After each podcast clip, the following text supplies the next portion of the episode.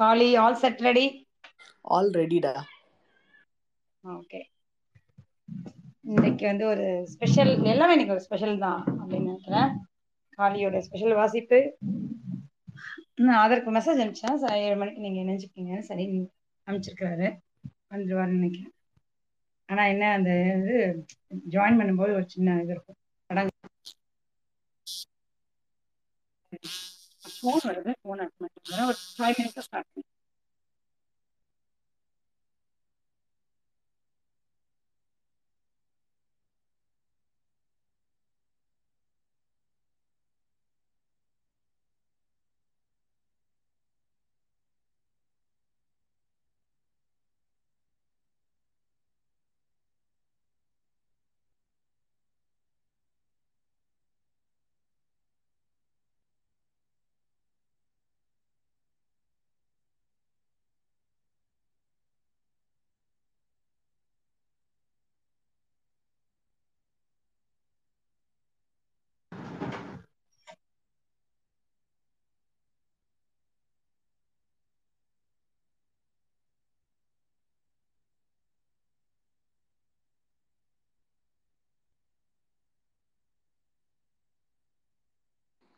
நாகு குறிப்பிட்ட சில ஆளுங்களுக்கெல்லாம் நீங்க நோட்டிபிகேஷனே வச்சிருப்பீங்க போல் இருக்கே அவங்கள அடிக்கணும்னு. போட்டு அந்த நாலஞ்சு நிமிஷத்துலயே போட்டு அடிக்க ஆரம்பிச்சிருக்கீங்க பாவத்தை. இல்ல காளி இல்ல நான் நோட்டிபிகேஷன் ஆன் பண்ணல அதுவா வருது. என்ன பண்றது? கான்ஸ்டன்டா அடிக்கிறீங்களே அவங்களும். இல்ல கடுப்பாகுதா இல்லையா அதெல்லாம் பார்க்கும்போது? ஆமா வேலண்டைன்ஸ் டேக்கு என்னவாமா இங்க ஆரம்பிக்கிறாங்க எல்லாருக்கும். ஆமா வேலண்டைன்ஸ் டே கொண்டாடினா வேலண்டைன்ஸ் டேக்கு எதிர்ப்பு தெரிவிக்க போறாங்களா? எதுக்குன்னு தெரியல. அவங்க என்ன பண்ணாங்களோ இவங்கள. நம்ம ஸ்பெஷல் ஸ்பேஸ் போடலாமா நான் வேலண்டைன்ஸ் டேக்கு போடுவோமே. காதலை கொண்டாடுவதை தவிர வாழ்க்கையில் வேற என்ன இருக்கிறது? ஆமா ஆமா நம் கண்டிப்பா போடலாம். நம்ம வேலண்டைனை நம்ம கொண்டாடுவோம். அது என்ன கிழமை வருதுப்பா?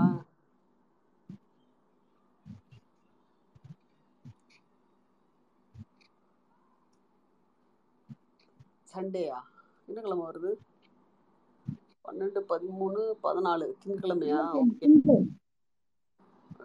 ஓகே யாரு சார் ஹோஸ்ட் ஸ்பெஷல் ஒரு ரொம்ப நல்ல ஒரு லவ் ஸ்டோரி எடுத்துக்கலாம்.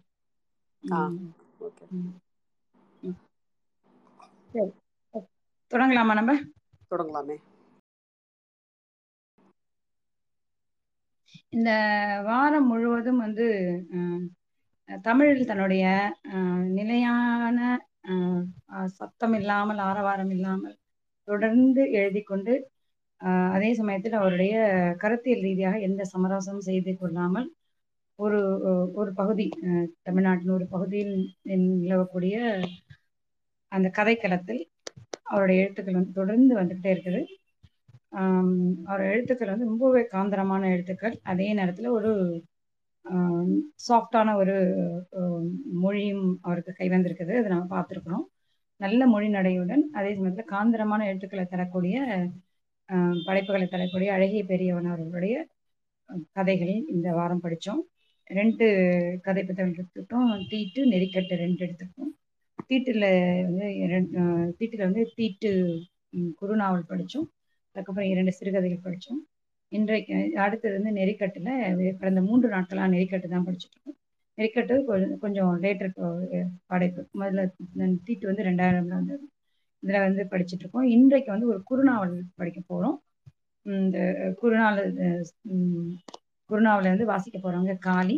இன்றைக்கு எழுத்தாளர் நம்மளோட இணைவார். அவர் வந்து ஒரு கொஞ்சம் லேட்டா இணைவார். இன்று கதை கதை படிச்சு முடிச்சு நம்ம டிஸ்கஷன் ஆரம்பிக்கும் போது அவர் நம்ம கூட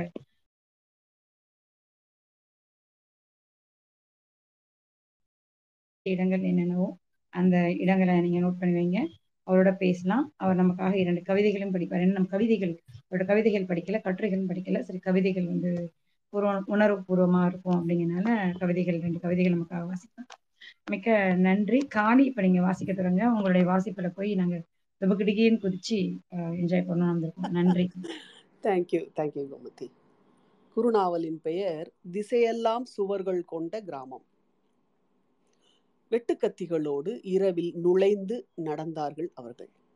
ஊரெல்லையை தாண்டியதும் பெருந்தெய்வம் கும்பிடும் மாம்பரத்தின் அறையில் நி- போய் நின்று நோட்டம் பார்த்தார்கள்.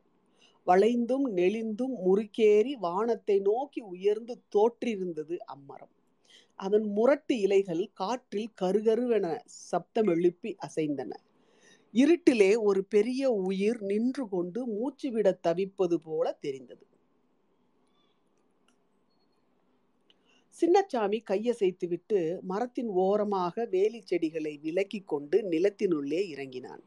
மற்றவர்களும் அவன் பின்னாலேயே போனார்கள். வேலி செடிகளின் சலசலப்பும் பறவைகளின் சப்தங்களும் கேட்டன. சில்வண்டுகளின் இடைவிடாத கூப்பாடு இன்னும் கூடியது. கரம்பாய் கிடந்த அனுமந்த ரெட்டியின் நிலம். புல்மண்டி சமவெளியாய் பறந்திருந்தது. ஊர் மாடுகளும் மேய்ப்புக்கு வரும் கால்நடைகளும் பகலிலே அங்கு நிறைந்திருக்கும். பல வருடங்களாக இந்த துண்டை மற்றும் பயிரேற்றாமல் விட்டு வைத்திருப்பதால் குட்டையைப் போல அங்கங்கே நீர் தேங்கி காட்டாமணக்கு செடிகளுடன் ஓய்ந்திருந்தது அது. அவர்களின் பாதங்களுக்கு புல்தரை இதமளித்தது. மாடுகள் மொறுக் மொறுக்கென்று புல் பறித்து மேய்வது போல் அவர்கள் நடக்கும் ஓசை கேட்டது. ரெட்டியின் நிலத்தை கடந்து மூங்கில் புதர்களின் ஊடே மெதுவாய் நகர்ந்தார்கள். நாகேந்திர நாயுடுவின் நிலத்தில் தென்னைகள் மெல்ல அசைந்து கொண்டிருந்தன. முள்வேலி மரங்கள் இருட்டிலே நீண்டு தெரிந்தன. கூப்பிடு தூரத்தில் இருக்கும் பெருஞ்சாலையில் அவ்வப்போது வாகனங்கள் கடக்கின்ற ஓசை தெளிவாக கேட்டது. பாருங்கடா நேரா நூல் பிடிச்ச மாதிரி வெட்டி சாய்க்கணும். எப்படியும் ஒரு பத்து இருபது தேங்காய் மரங்களாவது உழும். ரோட்டுக்கு கிட்ட இருக்கிற நாக மரத்தை கடைசியா பார்த்துக்கலாம். எல்லாம் முடிஞ்சதும் இங்க கீரை வேலி கம்பங்க ரெண்டுத்தையும் புடுங்கிடலாம். அப்புறம் மாங்காய் மரத்தாண்ட கீரை வேலியை வெட்டி வழி பண்ணிட்டா சரியா போச்சு. எவனும் பேசக்கூடாது. மடமடன்னு வேலை ஆகட்டும். எதுனாலும் மரங்களை வெட்டி போட்டு அப்பாரத்திக்காதான் மறு வேலை. கம்பி முள்வேலியை ஒரே துள்ளலில் தாண்டி குதித்து வெட்டப்போகும் மரத்தருகில் போய் நின்றான் சின்னச்சாமி. இருட்டில் வியாபித்து அவர்களின் வழியை மறித்தபடி நின்றிருந்தது மரம். இருட்டை அறுத்து வீசுவது போல கத்தியை இறுக பற்றி ஓங்கி முதல் வெட்டை வெட்டினான் சின்னச்சாமி. இருட்டின் மௌனத்தை பொடித்து உதிர்க்கும்படி கேட்டன தொடர்ந்த வெட்டொலிகள். மரங்கள் விழுகின்ற ஓசை செந்தாமரையின் காதில் தெளிவாக கேட்டது. ஊரின் எல்லையை ஒட்டிய மாதிரி இருக்கும் தன் வீட்டு வாசலில் வலியுடன் முனகியபடி படுத்து கிடந்தாள் அவள். சப்தம் பலமாக கேட்டது. இரவின் உறக்கத்தில் இருந்த பறவைகள் சலோவென்று சிதறி பறந்து கூச்சல் போட்டன. அநேகமாய் அது வேம்பாகத்தான் இருக்கும் என்று நினைத்தாள் செந்தாமரை. சந்தோஷமாய் இருந்தது அந்த சட்டம் சத்தம். அந்தாண்ட போடா அந்தாண்ட போடா அப்படியே வெட்டுன்னு போயினே இருங்க. எவனாவது வந்தா அவனையும் போட்டு சாயங்கடா. எதுனாலையும் காத்தாலிக்கு பார்த்துக்கலாம் கோபத்திலும் வெறியிலும் தோய்ந்து பீரிடும் குரல் சின்னச்சாமியினிடமிருந்து எழுகிறது. செந்தாமரையின் நரம்புகள் புடைத்தன. நடுநிசையின் தன்மையான காற்றையும் மீறி உடல் வியர்த்தது. கோபத்திலே தகித்தது அவள் உடம்பு. கையிலே ஒரு பெரிய ஆயுதத்தோடு இந்நேரத்தில் நாம் அங்கில்லையே என்று அடித்துக் கொண்டது அவள் மனம். நேற்று நடந்ததை நினைக்க நினைக்க குலை நடுக்கம் கொள்கிறது. அவமானத்திலும் கோபத்திலும் உடல் சூரே சூடேறி தகிக்கிறது. ரம்ஜான் நோன்பு காலம் என்பதால் அவளுக்கு காலடி தொழிற்சாலையில் வேலை அரை நாள் தான் இருந்தது. தொழிற்சாலையின் பேருந்து அவளை திரும்ப கூட்டி வந்து சாலையில் இறக்கி விட்டதும் அங்கிருந்த தையல் கடையை பார்த்து உறக்க கேட்டால் ஜாக்கெட்டை தச்சிட்டீங்களான்னா வீட்டுக்கு போய் துட்டு எடுத்துட்டு வரவா? போய் வாமா போய் வா. கடைக்காரன் குறிஞ்சிருப்புடன் சொன்னதை கேட்டதும் வழியிலேயே யாருடனும் பேசாமல் வீட்டுக்கு போனாள் செந்தாமரை. நாயுடுக்களின் ஊர் நடுத்தெரு வழியே நடந்து வடக்கிலே திரும்பி ஆற்றங்கரை ஓரமாகவே போனால் அவள் ஊர் வந்துவிடும். வீட்டுக்குள்ளே போய் பையை போட்டுவிட்டு ட்ரங்க் பெட்டியிலிருந்து காசை எடுத்துக்கொண்டாள் செந்தாமரை. ஓட்டமும் நடையுமாக தையல் கடைக்கு திரும்பினாள். இந்தாண்ணா துட்டு அளவெல்லாம் சரியா தானே தைச்சிங்க? ஏமா உனக்கு போய் வாமான்னு தானே சொன்னேன். இப்பவே உன்னை வர சொன்னேன். நாளைக்குத்தான் ஆகும் முறைத்து கொண்டு நின்றிருக்கும் செந்தாமரையை பார்த்து நக்கலாய் சொன்னான் கடைக்காரன். அளவு ஜாக்கெட்டை தந்துக்கிறல்ல? வேணும்னா சொல் உள்ள வச்சு அளவு எடுத்துக்கலாம். தை யோ என்ன பேசுற?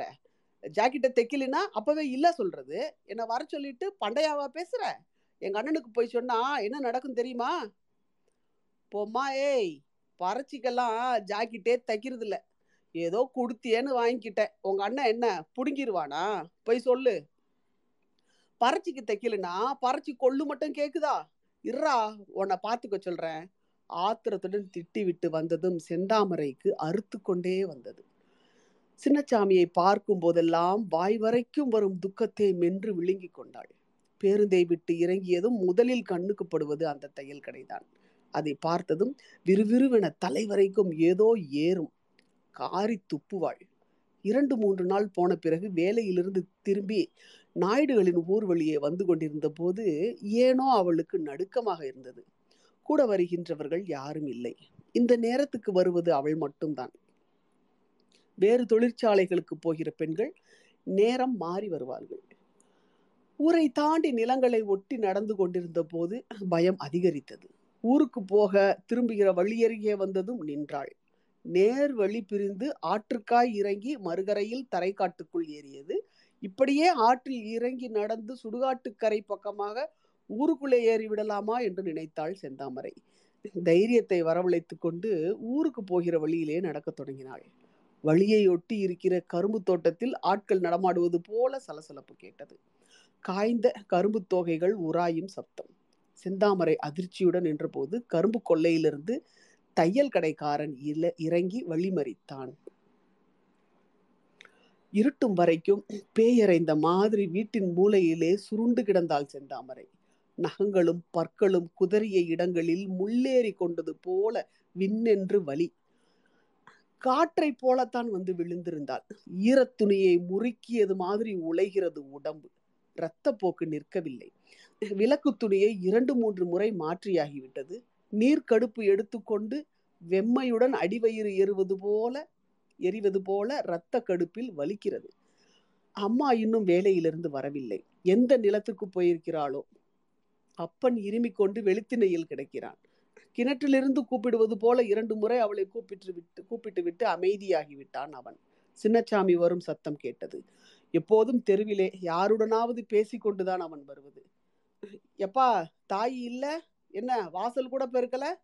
கேட்டுக்கொண்டே உள்ளே நுழைந்தான் சின்னச்சாமி.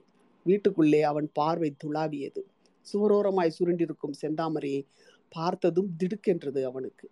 கலவரத்துடன் அவள் அருகில் போனான். என்னடா எம்மா இந்நேரத்துக்கு படுத்து நிற்கிற செந்தாமரை ஒரு குழந்தையைப் போல தாவி எழுந்து அவன் கால்களை கட்டி கொண்டு கதறினாள். பல வருடங்களாக அந்த ஊர் மக்கள் தங்கள் மனுக்களை அதிகாரிகளுக்கு பணிந்தளித்து வந்தார்கள். அவர்களின் ஊருக்கென்று ஒரு தனி வழி தேவையாயிருந்தது. மாவட்டத்திலும் மாநிலத்திலும் இருக்கிற பல அரசு அலுவலகங்களுக்கும் போய் பார்த்தார்கள். மதிப்பிற்குரிய ஐயா மேற்படி ஊரிலே வசித்து வரும் ஆதி திராவிட குடிகள் நாங்கள். விவசாயத்தை நம்பி வாழ்கிற கூலிகள். நாங்கள் வடக்கு புறமாக நாயுடுகளின் ஊராலும் தெற்கு புறமாக கவுண்டர்களின் ஊராலும் நெருக்கப்பட்டு கிடக்கிறோம். எங்கள் ஊருக்கு கீழ்ப்புறமாக ஆறு ஓடுகிறது. நாங்கள் இந்த இரண்டு ஊர்களின் மார்க்கமாக அன்றி நேராய் நெடுஞ்சாலைக்கு போக வழி இல்லாமல் தவிக்கிறோம். இரண்டு மேட்டுக்குடி ஊர்களின் வழியாகவும் எங்கள் ஊருக்கு நாங்கள் வரும்போது எங்கள் இளைஞர்களை சண்டைக்கு அழைப்பதும் பெண்களை சீண்டுவதுமாக பிரச்சனைகள் நடக்கின்றன. அதனால் பயந்து கொண்டேதான் வந்து போனபடி இருக்கிறோம். எங்கள் ஊரின் எல்லையிலிருந்து மேற்கே பார்த்தபடி சாலைக்கு போக எங்களின் மூதாதையர் பயன்படுத்திய வழியொன்று இருக்கிறது. ஆனால் அது தற்போது மேட்டுக்குடியினரால் ஆக்கிரமிக்கப்பட்டு அவர்களின் நிலங்களோடு சேர்த்து விடப்பட்டிருக்கிறது. ஐயா அவர்கள் இதை கருணையோடு பரிசீலித்து எங்கள் ஊருக்கு நேர்வழி ஒன்றை அமைத்து தருவதற்கு ஆவண செய்யும்படி தாழ்மையுடன் கேட்டுக்கொள்கிறோம். இப்படிக்கு ஊர் பொதுமக்கள். அந்த மனுக்களை யாருமே படிக்காதிருந்தாலும் குப்பை கூடைக்குள் சுருண்டு விழுந்ததாலும் தூசி படிய கோப்புகளில் மட்கியதாலும் அவர்களுக்கு தனி வழி வரவே இல்லை. இனிமேல் யாரையும் கேட்டு பயனில்லை. ஊர் எல்லையிலிருந்து நெடுஞ்சாலைக்கு போக குறுக்காக இருக்கிற மரங்களை எல்லாம் வெட்டி நாமே வழியை உண்டாக்கி விடலாம். அவ்வூர் இளைஞர்கள் முடிவு செய்து கொண்டார்கள். மாரியம்மன் கோவில் ரச்சையின் மேல் இதை பற்றி அவர்கள் பேசி கொண்டிருந்த போது பெருமாள் கிழவன் அவர்களை பார்த்து சத்தம் கொட்டான் வேணாடா பசங்களா நீங்க பாட்டுக்கு ஏடா கூடமா எதனாச்சும் செஞ்சு பிடிவீங்க அப்புறம் படுறது யாருடா? பச்சைக்கல்லின் மேலிருந்து குதித்து கிழவனை அடிக்க ஓடினான் சின்னச்சாமி. அவனுக்கு கோபத்தில் மூச்சிரைத்தது. ஆண்டமாருங்க கிட்ட கும்பிடு போட்டு கூளை கூளை குடிச்சிக்கணும். உன் பொண்டாட்டி பிள்ளைங்களை அவனுக்கு விட்டுக்குன்னு இருந்தது. அந்த காலம்டா கிழவா. மரம் வெட்டுறதுக்கு முன்னாடி ஒன்னை வெட்டி போடுவேன் தேவடியா பையா திரும்பி வந்து கல் மீது உட்கார்ந்ததும் சின்னச்சாமிக்கு கோபம் அடங்கவில்லை. செந்தாமரையின் முகம் அவன் மனதை நகம் போல பிராண்டு சாரி மீரா ஓகே செந்தாமரையின் முகம் அவன் யாரு? உங்க மைக் ஆன் ஆகுது மீரா. மைக் ஆன்ல இருக்குமா? மீரா? அணைச்சிட்டேனே களி. ஓகேடா நடுவுல ஆன் ஆகி ஆன் ஆகி போகுது. சாரி சாரி கைப்பற்றுச்சு. சரிம்மா ஓகே செந்தாமரையின் முகம் அவன் மனதை நகம் போல பிராண்டியது. தெருவிலே பொதுக்குழாய்க்கு முன்னால் வைத்திருந்த பானை ஒன்றை தூக்கி போட்டு உடைத்துவிட்டு ஆற்றை பார்த்து இறங்கி நடந்தான். அவன் பின்னாலேயே சில வாலிபர்கள் போனார்கள். நடு ஆற்றில் போய் உட்கார்ந்து கொண்டான் சின்னச்சாமி. அவன் நடந்து வந்தபோது மணர்த்துகள்கள் அரைவது போல நொறுங்கி சப்தம் எழுப்பின. உடனிருக்கும் நண்பர்களுக்காவது தங்கைக்கு நேர்ந்ததை சொல்லிவிடலாமா என்று உட்கிரமுடன் மனம் முட்டி கொண்டு எழுந்தது. அவளின் முகம் அதன் மேல் கவிழ்ந்து அழுத்துகிறது. ஊருக்கெல்லாம் இது தெரிந்தால் தன் தங்கைக்கு என்ன நடக்கும் என்பதை அவனால் நினைத்து பார்க்க முடியவில்லை. ஊருக்கு தண்ணி வந்தே ஒரு வாரம் ஆச்சாண்ணே கவுண்டமாருங்கள கேட்டால் தண்ணி வராதுன்றானுங்க. குடத்தை தூக்கிக்கின்னு நம்ம பொம்பளைங்க நாய்க்கமாறு கொல்லி கொல்லியாக அலையிறாங்க. பஞ்சாயத்து தலைவர் நம்ம ஊர் பிடுங்கிதான் இவனே அவன்களுக்கு ஊம்பின்னு திரியிறான். எங்கிருந்து ஊருக்கு தண்ணி வரும்? ஒரே வழி ஒரே வழி வெட்டுறதுதான்டா. நம்ம மரம் வெட்டுறோம் கை கட்டி சேவகம் பண்ணிட்டு இருந்தது அந்த காலம். நாம் எழுந்துட்டோம்ன்றத காட்டணும். சின்னச்சாமி மணலிலே படுத்திக்கொண்டு வானத்தை விரித்தபடி உறுதியுடன் சொன்னான். காலையிலேயே ஊருக்குள் போலீஸ் வந்து விட்டது. வெட்டுண்ட மரங்களை பார்க்க ஊரே கூடியிருந்தது. மரம் வெட்டுறதுல நம்மளே மிஞ்சிட்டான்கடா டேய் கூட்டத்திலிருந்து யாரோ உறக்கச் சொல்லியது கேட்டது. நெடுஞ்சாலையிலிருந்து சேரிக்கு போக நூல் பிடித்தது போல மரங்களை வெட்டி வழி ஏற்படுத்தி இருந்தார்கள் சின்னச்சாமியும் அவன் கூட்டாளிகளும். பெரும் சப்தத்தை எழுப்பிக் கொண்டு மூன்று போலீஸ் வாகனங்கள் வந்து நின்றன. அவற்றிலிருந்து திமு திமுவென இறங்கிய போலீஸ்காரர்கள் கூட்டத்திற்குள் தேடி தேடி ஆட்களை பி- பிடித்து உதைத்து வாகனங்களில் ஏற்றினார்கள். மரங்கள் வெட்டுப்பட்ட நிலத்தின் நாயக்கனும் அவன் சொந்தங்களும் போலீஸ்காரர்களுடன் ஓடி ஓடி சேரிக்காரர்களை அடையாளம் காட்டினார்கள். பச்சை உயிருங்க குழந்தைங்களை வெட்டின மாதிரி வெட்டி இருக்கீங்களடா உக்கால ஒளிங்கடா. ஒரே ஒரு பற நாயங்களை விடாதீங்க கூட்டம் சிதறி ஓடியது. போலீஸ்காரர்களே போலீஸ்காரர்களிலே ஒரு கும்பல் சேரிக்குள் ஓடியது. அவர்களின் பின்னாலேயே இரண்டு போலீஸ் வாகனங்களும் சைரனை எழுப்பி கொண்டு போயின. சேரியிலிருந்து பெண்கள் அலறுவதும் கதறுவதும் வெகு தூரத்துக்கு கேட்டது. ஊருக்குள் நுழைந்ததும் போலீஸ்காரர்கள் கண்ணில் படுகின்ற ஆண்களையும் பெண்களையும் அடித்து உதைத்தார்கள். வீட்டுக்குள்ளே புகுந்து ஆண்களை இழுத்து வந்து வாகனங்களில் ஏற்றினார்கள். போலீஸ்காரர்களிடம் சிக்காமல் சிலர் ஆற்றுக்காகவும் நிலங்களுக்காகவும் ஓடினார்கள். போலீஸ் வண்டியை பார்த்து ஓடி வந்த நாட்டாண்மைக்காரர் கெஞ்சினார். நானே பிடிச்சி தரேயா அடிக்காதீங்க. டேய் ஏறுடா வண்டியில. வெயில் ஏறி கொண்டிருந்த போது போலீஸ் வாகனங்கள் ஊரிலிருந்து கிளம்பி போயின. வண்டிக்குள்ளே ஆட்களோடு உட்கார்ந்திருந்த சின்னச்சாமியின் முகம் வீங்கி வாயோரங்களில் ரத்தம் வழிந்து கொண்டிருந்தது. பேச்சு மூச்சின்றி தெருவிலே விழுந்திருக்கும் அம்மாவையும் அழுது அரற்றி கொண்டிருக்கும் செந்தாமரையையும் ஆதங்கத்துடன் பார்த்தான். விரைப்புடன் இயல்பாக இருப்பது போல காட்டிக்கொள்ள முயற்சி செய்தான். அழுகை கட்டுக்கடங்காமல் பெருக்கெடுத்து முட்டியது. வீட்டுக்குள்ளிருந்து அவனை அடித்து இழுத்து வந்தபோது தெரு பெண்கள் திட்டினார்கள். எல்லாம் இந்த எஞ்சாண்ட குடிச்சவனால தான் ஆனது. அப்போது மேலும் அவனுக்கு உதைகள் விழுந்தன. போலீஸ் வண்டிகள் போன கொஞ்ச நேரத்துக்கெல்லாம் பல வீடுகளில் பூட்டுகள் தொங்கின. வெயில் காய்ந்து ஏற ஏற ஊரின் அமைதி இறுகியது. நாய்களும் ஆடு மாடுகளும் மட்டுமே ஊரிலே சப்தம் எழுப்பியபடி திரிந்தன. சாயந்தரத்தில் நாயக்கமாரர்கள் சிலர் சேரிக்குள்ளே வந்து பெண்களிடம் மிரட்டி விட்டு போனார்கள். என்னங்கடி நினைச்சுக்கிட்டு இருக்கீங்க? மரத்தை வெட்டி விட்டா பயந்துடுவோமா? உங்களை ஊரோட வச்சு கொளுத்தி விடுவோம் நார புண்டைங்களா? ஒழுங்கா இன்னும் ஊடுகளில் இருக்கிற ஆம்பளைங்களை வந்துட சொல்லுங்க. எங்க காலில் உளுந்து ஐயா சாமின்னா விட்டுற சொல்றோம். இல்லாட்டி வருஷ கணக்குல ஜெயில இருந்து வர முடியாதபடி செஞ்சு விடுவோம் அப்புறமா உங்களுக்கு எல்லாத்துக்குமே நாங்க தான் சொல்லிக்கொண்டே சிலர் சிரித்தார்கள். இருட்டிய பிறகு ஊருக்கு வந்த தலையாரி கதை கதையாக சொல்ல தொடங்கினான். போலீஸ் பிடித்து கொண்ட நாற்பது பேர் மேலும் ஜாமீனில் வெ- வெளியே வர முடியாதபடி ஐந்தைந்து வழக்குகள் போட்டுள்ளதாக சொன்னான் மரம் வெட்டந்துக்கு எங்கேயானா அஞ்சு கேஸ் உண்டா?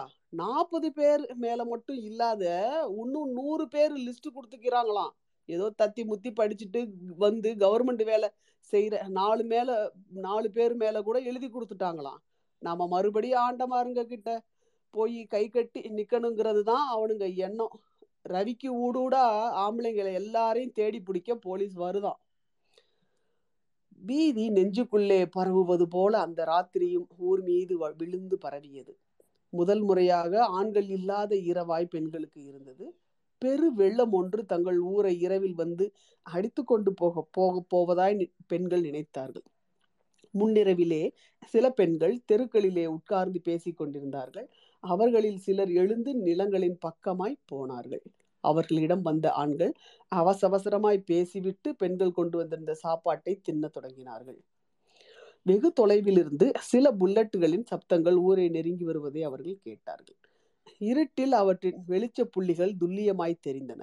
ஊர் எல்லையான படவேட்டம்மன் கோயில் அருகில் அவை திரும்பும் ஓசை பெரிதாக கேட்டதும் சாப்பாட்டை விட்டு மறுபடியும் நிலங்களுக்காய் ஓடினார்கள் ஆண்கள். ஒருத்தனை விடாம பிடிங்க சார். விடு வண்டிகளை நிறுத்திவிட்டு இறங்கி கத்தினான் ஒருவன். ஊர் தலைவன் அவர்களுடன் இறங்கி சத்தம் போட்டான். எல்லா பெண்களும் ஓட்டமும் நடையுமாக ஊருக்கு ஊருக்குள் வந்து வீடுகளை சாத்தி கொண்டார்கள். மூச்சடைப்பது போல இருந்தது இருட்டு. நாய்களின் ஓலம் எல்லா தெருக்களிலும் கேட்டது. லத்திகளால் கதவுகளை ஓங்கி தட்டி கொண்டு வீடுகளுக்குள் நுழைந்து ஆண்களை தேடத் தொடங்கினார்கள் போலீஸ்காரர்கள். மௌனத்தை ஊடறுத்து கொண்டு சீராக அதிர்ந்து அடங்கும் பூட்ஸ் கால்களின் சப்தங்களால் பெண்கள் குழந்தைகளை அணைத்தபடி சுவரோடு ஒடுங்கினர். யாருமே வீட்ல? ஆம்படியா வந்துட்டானா? தொடக்கி வேணும்னா சொல்லு நாங்க வர்றோம்.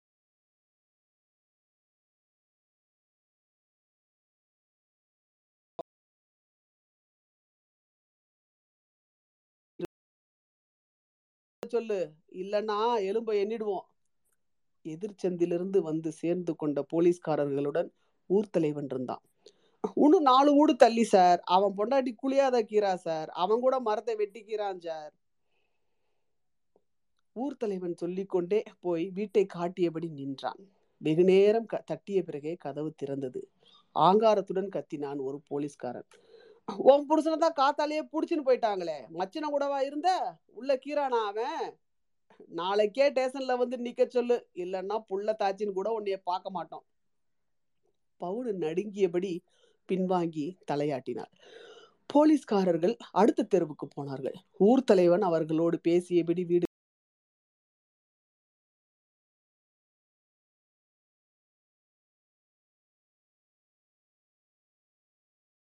வீடுகளை காட்டிக் கொண்டு போனான்.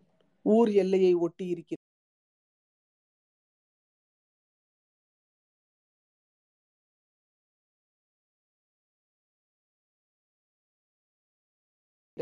கிறிஸ்தவ கோயிலில் போலீஸ்காரர்கள் இரவு தங்கு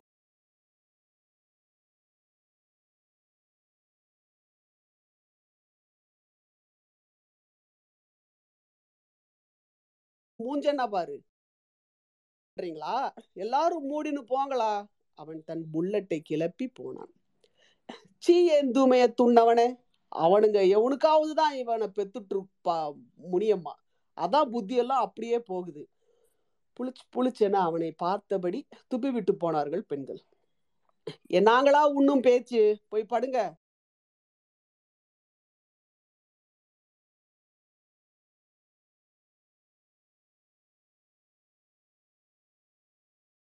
தெருவை சுற்றி கொண்டு போனான் தலையாரி. பவுனுக்கு தூக்கு கேட்டு விட்டு போயிருக்கிறது விட்டு போயிருக்கிறது. கண்மண் தெரியாமல் அடிப்பார்கள் என்று பெண்கள் சொல்லும் போதெல்லாம் துக்கம் நெஞ்சை அடைக்கிறது. பவுனு தன் அத்தையை மெல்ல கூப்பிட்டாள். துடித்து எழுந்த சின்னத்தாயி விளக்கை போட்டாள். பவுனை புலக்கடை பக்கமாக கூட்டி போய் வந்து உட்கார வைத்துவிட்டு அக்கம்பக்கத்து பெண்களை கூட்டி வர ஓடினாள். கொச்ச கொஞ்ச நேரத்தில் தெருப்பெண்கள் எல்லாம் வந்து விட்டார்கள். பிறக்கிற மாசம் கூட இல்லையே ஏழுதானே ஆகுது. இது என்ன வழியா இருக்கும்? அவன்களுக்கு புலாக்கி வர புள்ளத்தாச்சின்னு கூட பார்க்காம பயம் வச்சுட்டு போனதுல அதிர்ச்சியாயிடுச்சோ ஆளுக்கொன்றாய் பெண்கள் பேசி கொண்டிருந்தார்கள். பவுனுக்கு குடிப்பதற்கென்று எதையோ கொண்டு வந்து கொடுத்தார்கள். கொஞ்ச நேரம் கழித்து பவுனிடமிருந்து மெதுவாய் ஒரு குழந்தையின் சத்தம் கேட்டது. என்னாடி இப்படி ஆயிருச்சு? குற மாசத்துல பிறந்தது தாங்குமாடி? அழுகை முட்ட சின்ன தாய் எலிக்குஞ்சை போல அது இருந்தது. பெண்கள் எல்லாம் களையத் தொடங்கியதும் சின்னத்தாயி பவுனின் முகத்தருகே குனிந்து சொன்னாள் எசனப்படாதையம்மா ஆண்டவன் விட்டவழி அவள் குழந்தையை வயிற்றோடு அணைத்து கட்டி கொண்டாள். விடியும் வரை இருவரும் தூங்காமல் இருந்தனர். அதிகாலையில் ஊரின் அமைதியை உடைத்து கொண்டு ஊர் மூலையிலிருந்து ஒரு பெண்ணின் அழுகுரல் எழுந்தது. நெஞ்சை அறுக்கின்ற அக்குரலை கேட்டதும் நடுங்கினாள் சின்னத்தாயி. மடியில் கட்டியிருக்க கட்டியிருந்த குழந்தையை பிரித்து பார்த்தாள். வயிற்று சூட்டுக்கு கதகதப்பாக தூங்கி கொண்டிருந்தது அது.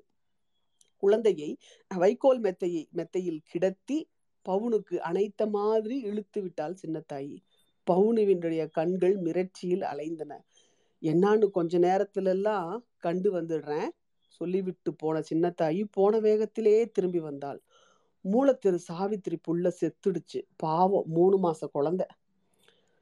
சேரி பெண்கள் எல்லாரும் சாவித்திரி வீட்டுக்கு முன்னால் கூடி விட்டார்கள் தலையாரி சாவி வீட்டருகிலேயே உட்கார்ந்திருந்தான். போலீஸ்காரர்கள் வந்து பார்த்துவிட்டு போனார்கள். பொழுதேற மண்வெட்டியையும் கடப்பாரையும் எடுத்துக்கொண்டு ஆற்றுக்காய் இறங்கி போய் சுடுகாட்டில் குழி வெட்டத் தொடங்கினார்கள் சில பெண்கள். குழி கொழி குழி வெட்டியானதும் செந்தாமரை வந்து சொன்னாள். அழுது கொண்டிருந்த சாவித்திரியை வந்து சொன்னாள். அழுது கொண்டிருந்த சாவித்திரியை விலக்கிவிட்டு குழந்தையின் உடலை தூக்கி கொண்டு நடந்தார்கள்.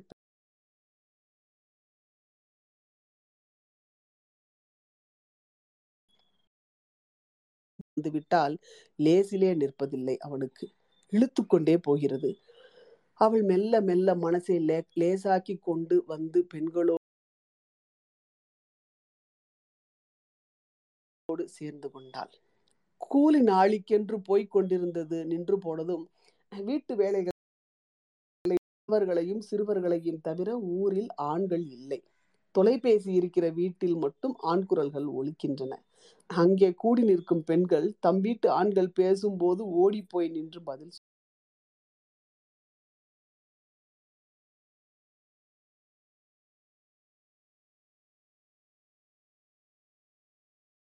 சொல்கிறார்கள்.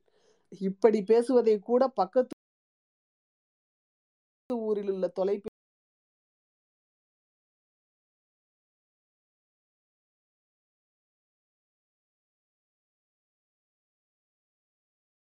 போலீஸ்காரர்களுக்கும் பவுனு பவுனுக்கு குள ஏரியின் எல்லா வீடுகளிலிருந்தும் உச்சி வேளையிலிருந்து சாயங்காலம் வரைக்கும் எழும் குரட்டை ஒலிகள் புலிகளின் உருமலை போல கேட்டன. அச்சத்துக்கு விழித்துக்கொள் அச்சத்தத்துக்கு விழித்து கொள்ளும் போலீஸ்காரர்கள் நடுக்கமுடன் உட்கார் உட்கார்ந்திருந்தார்கள். செந்தாமரை உச்சி பொழுதில் தன்னை வந்து சூழ்ந்த உறக்கத்தை துரத்தி விட்டு விழித்து கொண்டு அமர்ந்திருந்தாள். வீட்டு வாசலில் இருக்கும் பூவரசு அவளுக்கு நிழலை விரித்திருந்தது. அனல் காற்று கிராமத்தின் மேல் வீசுகிறது.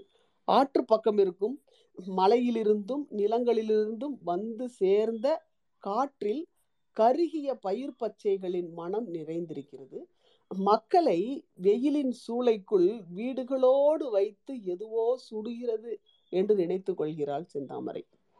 சீராக எழும் குரட்டையொலிகள் உருமல்களாய் அவளிடம் வந்து நிறைந்து கொண்டிருக்கின்றன. அண்ணனின் வீங்கி போய் ரத்தம் வெளியே இருந்த முகம் அவனை கொத்தி கிழித்து போலீஸ் வாகனம் மறை மட்டும் இழுத்து போனது எல்லாம் நினைவில் வந்து வந்து போனபடியே இருக்கின்றன. பக்கத்து டவுனிலிருந்து சிலர் வந்து போயிருந்தார்கள். ஒரு நாள் அவர்கள் அரிசி தந்தார்கள். போலீஸில் சிக்கியிருப்பவர்களை வெளியே எடுக்க அவர்கள்தான் முயற்சி செய்கிறார்கள் என்பது செந்தாமரைக்கு தெரியும். அவர்கள் வக்கீலிடம் கேட்டு விட்டு வந்து வீட்டுக்கு ஆயிரம் ரூபாயாவது தேற்ற வேண்டும் என்றதும் நெருப்பு தின்றது போல தவித்தன பெண்களின் குடல்கள். சாயங்காலமாய் வருவார்களாம் அவர்கள். அவர்களுடன் சேர்ந்து கொண்டுதான் வெளியூர்களில் மறைந்து கொண்டிருக்கும் ஆண்களை பார்க்க போக வேண்டும். கலெக்டரை பார்க்க வேண்டும் என்றெல்லாம் நினைத்து கொண்டார்கள். இருள் பரவ தொடங்கியதும் வீடுகளிலிருந்து பெண்கள் வெளியேறி ஒருவர் முகத்தை ஒருவர் ஒருவராக பரிதாபத்துடன் பார்த்து கொண்டார்கள். இரவிலே வரப்போகிற போலீஸ்காரர்களின் பயம் இப்போதே தொற்றி கொண்டிருந்தது அவர்களை. நேற்றிரவு நடுத்தரு குப்புத்தாய் வீட்டில் நுழைந்து அவள் மகளை அலங்க மலங்க இழுத்தார்களாம். அவள் போட்ட சத்தத்தில் ஓடி வந்து விட்டிருக்கிறார்கள். முன்னிரவில் பெண்களின் இமைகள் களைத்து ஒட்டும் போது பூட்ஸ் கால்களின் சப்தம் கேட்க தொடங்கியது. அடி வயிற்றிலிருந்து எழும் பயம் அவர்களின் இமைகளை மூடாதபடிக்கு தைத்து விடுகிறது. சாமத்தின் மௌனத்தை கிழித்தபடி தெருக்களில் அலைகின்றன பூட்ஸ் ஒலிகள் பெண்களின் உடம்புக்குள்ளு உடம்புக்குள்ளுள் உடம்புகளுக்குள் புகுந்து பேய் போல ஆட்டிருக்கின்றன. ஒடுங்கி சுருளும் போதும் தங்கள் நெஞ்சில் அப்பூட்ஸ் கால்கள் நடப்பது போல் அதிர்கிறது. போலீஸ்காரர்கள் வரும்போது நாய்களும் குறைப்பதில்லை. வாள்களை பிட்டத்தில் சுருட்டி கொண்டு சுவர்களின் அருகே குழி பறித்து பொழுதுக்குள் முடங்கி விடுகின்றன. செந்தாமரை தன் எதிரில் உட்கார்ந்து பேசிக் கொண்டிருப்பவர்களை தூங்கப் போவதற்கு முன் வரச் சொன்னாள். தாட்டிமமான பெண்கள் பொறுக்காய் சிலர் சேர்ந்து கொண்டு தெருக்களை சுற்றத் தொடங்கினார்கள். எக்கா நல்லா அர்த்த அர்த்தமா எடுத்து போடுக்கா? செந்தாமரை அவர்களில் சிலரிடம் கேட்டுக்கொண்டார் மனங்களுக்குள் நிரம்பியிருக்கும் கசப்பில் முழுக்கி தங்கள் வசவுகளை எடுத்து தெருக்களில் போட்டுக்கொண்டே நடந்தார்கள். அவர்களின் மர்ம உறுப்புகளில் தேய்த்து எடுக்கப்பட்ட வார்த்தைகள் மலக்குப்பல்களைப் போல தெருக்களில் விழுந்து கொண்டு வந்தன. கொல கொலவென தன் அப்பன் துப்பும் கோளை போன்ற சாப்பனைகளை துப்பிக்கொண்டே வந்தாள் செந்தாமரை. தன் பியையும் தூய்மையும் தின்னச் சொல்லி போலீசுக்கு போட்டு வைத்தாள் சின்னத்தாயி. முதல் சாமம் வரைக்கும் வீடுகளை சாத்திவிட்டு மாரியம்மன் கோயில் அருகில் உட்கார்ந்திருந்தார்கள் பெண்கள். ஊர் எல்லையில் போலீஸ்காரர்களின் பூட்ஸ் ஒலி கேட்க தொடங்கியதும் தம் தம் காதுகளை அத்திசையில் மாற்றி வைத்துக் கொண்டனர். வசவுகளில் ஊரின் நமுத்த பூ- பூட்ஸ்களின் தோள்கள் பொல் பொல்லென்று எழுப்பும் சப்தத்துடன் பெண்களை நடந்து பெண்களை கடந்து போனார்கள் போலீஸ்காரர்கள். பெண்கள் துப்பிவிட்டு வந்த வசவுகள் சேரும் சகதியுமாய் அவர்கள் மேல் அப்பிக்கொண்டு வழிந்தன. தலையை தொங்க போட்டபடி மூக்கை பொத்தி கொண்டு விழுக் விழுக்கென நடந்து போனார்கள் அவர்கள். போடா எம்பட்டைகளா? போலீஸ்காரர்களை பார்த்து உறக்க கத்தினாள் சின்னத்தாயி. செந்தாமரையால் சிரிப்பை அடக்க முடியவில்லை. அவர்கள் எல்லாரும் சிரிக்கத் தொடங்கினார்கள். அவர்கள் சிரித்த சிரிப்பில் காய்ந்த கடலைக்காயின் விதைகளைப் போல ஊரே கலகலவென ஆடத் தொடங்கியது. இரவு முழுக்க பெண்கள் பேசி கழித்தார்கள். நம் ஊருக்கு வந்த கோராமைய பாத்தியா ஆம்பளைங்க ஊர் ஊரா திரிய நாம இப்படி வாழணும்னு ஆச்சே. சாவித்திரி ஆம்படையானும் அவன் மகனும் பெங்களூர்ல கீறாங்களாம். சில பேர் காட்டுப்பாடியிலையும் சில பேர் மெட்ராஸ்லயும் கீறாங்களாம். நாட்டாமக்காரன் புள்ள கதையை கேட்டா கோராம தாயி பாவம் ஆத்தே பாவம் ஆத்தே நடந்து போய் ஆம்பூர் மேல ரோட்ல இருந்து பஸ் ஏறி படிச்சுட்டு வருது. அந்த செவலிங்கம் மகன் யாரோ சொந்தக்காரங்க ஊருக்கு ஓடி போய் வழி தெரியாம கரும்பு தோட்டத்திலேயே ஒரு நாளெல்லாம் இருந்தானாம் போயே. எங்கெங்க ஓடினது? ஆத்த தாண்டி மலைக்கா கொல்லிங்கல்ல ரவு தன் கொல்லிங்கல்ல ரவு தங்கி நல்ல மனசு படைச்ச கவுண்டமாறு சிலர் தான் வீட்லயே நம்ம ஆளுங்களை சிலரை மறைச்சி வச்சுக்கிறானுங்களாம். யாரு யாரோ தலைவருங்களாம் கட்சிக்காரங்களாம் வந்து பார்த்துட்டு போனாங்க. உள்ள கீறவங்கள வெளியே கொண்டு வரலையே. இவனுங்களா எதனா கேட்டா அடிக்க வரானுங்க அவனுங்களை அடிங்கடான்னு திணத்திக்கும் நாக்கிருங்க கோழியும் ஆடுமா கொண்டாந்து கொடுக்குறானுங்களே. அதை துண்டு போட்டு நம்மளை வந்து அடிக்க மாட்டானுங்களா பின்ன? சாமங்களின் நடுநடுவே கோழிகள் சிலவும் அவர்களோடு சேர்ந்து மூளைக்கொன்றாய் பேசி கொண்டிருந்தன ஊரின் மீது சூரியன் எழுந்திருந்த போது ஊர் தலைவன் மாரியம்மன் கோவில் முன்னால் நின்று சத்தம் போட்டு கொண்டிருந்தான். என்னங்களா நினைச்சுக்கிட்டு இருக்கீங்க? உங்க மனசுல பொட்ட கழுதைங்க. காலோட கழியிறவளுகளுக்கு அவ்வளோ ஆச்சா? போலீஸுக்காரங்களை எவ்வளவுங்க திட்டினது? அவங்க கிட்ட எத்தத்த காட்டுனீங்களோ அத்தத்த அறுத்து புட்டா நல்லாக்கிதா? வெற்றுடம்போடு இருந்தான் ஊர் தலைவன். அவனின் தொந்தி சரிந்திருந்தது. ஒவ்வொரு பேச்சுக்கும் அது குலுங்கியது. மரியாதையா சொல்ற என் பேச்ச கேட்டுன்னு வந்து எல்லா பொம்பளையும் நாயக்குமார் காலில் உளுந்துடுங்க அப்புறமா நான் எல்லாத்தையும் பாத்துக்கிறேன். அப்படி இல்ல எவனும் ஜாமீன்ல வர முடியாது. எவனும் ஊருக்குள்ளேயும் வர முடியாது. இந்த ஊருக்கு சனியம் பிடிச்சிருச்சியா சனியம்? ஒரு குழந்தை பிடிச்சி இன்னும் என்னென்ன ஆக போகுதோ. சூத்து கழுவாத பிள்ளைங்கெல்லாம் தலையெடுத்தா இப்படித்தான் ஆகும். அவனுங்க பின்னாடி போய் வாள் பிடிக்கிறீங்களா? போங்களா? காலம்பரமே ஊர் பெண்கள் வேலூருக்கு போய் கலெக்டரிடம் மனு கொடுக்க நினைத்திருந்தார்கள். எல்லாமே கெட்டு போனது போல தோன்றியது. ஊர் தலைவன் பாதிக்கு மேல் களைத்து விட்டு போனான். துட்டுக்காரங்க அவங்க. கஞ்சிக்கு செத்தவங்க போய் மோத முடியுமா? ஜாதிக்காரங்க கிட்ட மோதினா போய் ஆகுமா? பசியும் பட்டினியுமா பிள்ளைங்களை வச்சுன்னு எப்படி ஜீவிக்கிறது? தலைவர் சொல்ற மாதிரி கேட்டுக்கலாம். ஆத்தங்கரையிலிருந்து நாயக்கமார் ஊருக்குள்ளே நுழையும் இடத்திலும் ஊர் எல்லையான படவேட்டம்மன் கோயில் பக்கத்திலும் இரவோடிரவாக இரண்டாள் உயரத்திற்கு தடுப்புச் சுவர்களை கட்டியிருப்பதாக பெண்கள் பேசிக்கொண்டும் இருந்தார்கள். நேற்று சாயங்காலம் வரையில் கூட அங்கே எதுவும் இல்லை. இரவோடிரவாக எப்படி எழுப்பியிருப்பார்கள்? பேய்களை வைத்து கட்டியிருப்பார்களா? என்றெல்லாம் பேசிக்கொண்டார்கள் வெயில் உரைப்பது போல காயத் தொடங்கிய போது செந்தாமரை சில பெண்களை கூட்டிக் கொண்டு ஆற்றங்கரை பக்கம் இருந்து சுவர் அருகில் போய் நின்று கொண்டிருந்தாள் சுவரின் கீழே தரையை ஒட்டிய மாதிரி நாய் ஒன்று நுழையும் அளவுக்கு அளவுக்கு துளை இருந்தது. மரம் வெட்டிய பிறகு சேரி ஆட்கள் யாரும் ஊருக்குள் வரக்கூடாது என்று முள் மண்டைகளை போட்டு வைத்திருந்தது அவளுக்கு தெரியும். இப்படி சுவர் எழுப்புவார்கள் என்று நினைக்கவில்லை. ஊரிலிருந்து காலனி தொழிற்சாலைக்கு போகிற பெண்கள் சிலரும் ஊர் தலைவனுக்கு வேண்டியவர்களும் முள்மண்டைகளை விலக்கிவிட்டு போய்க்கொண்டுதான் இருந்தார்கள். இப்போது அவர்களும் எப்படி போவார்கள் என்ற யோசனை எழுந்தது. ஆட்கள் நிறைய பேர் வந்து சேர்ந்ததும் சுவரை முட்டி தள்ளிவிடலாம் என்று திட்டமிட்டு கொண்டிருந்தால் செந்தாமரை. ஈரச்சுவர் என்பதால் அது சுலபமாய் விழுந்துவிடும் என்ற நம்பிக்கை இருந்தது.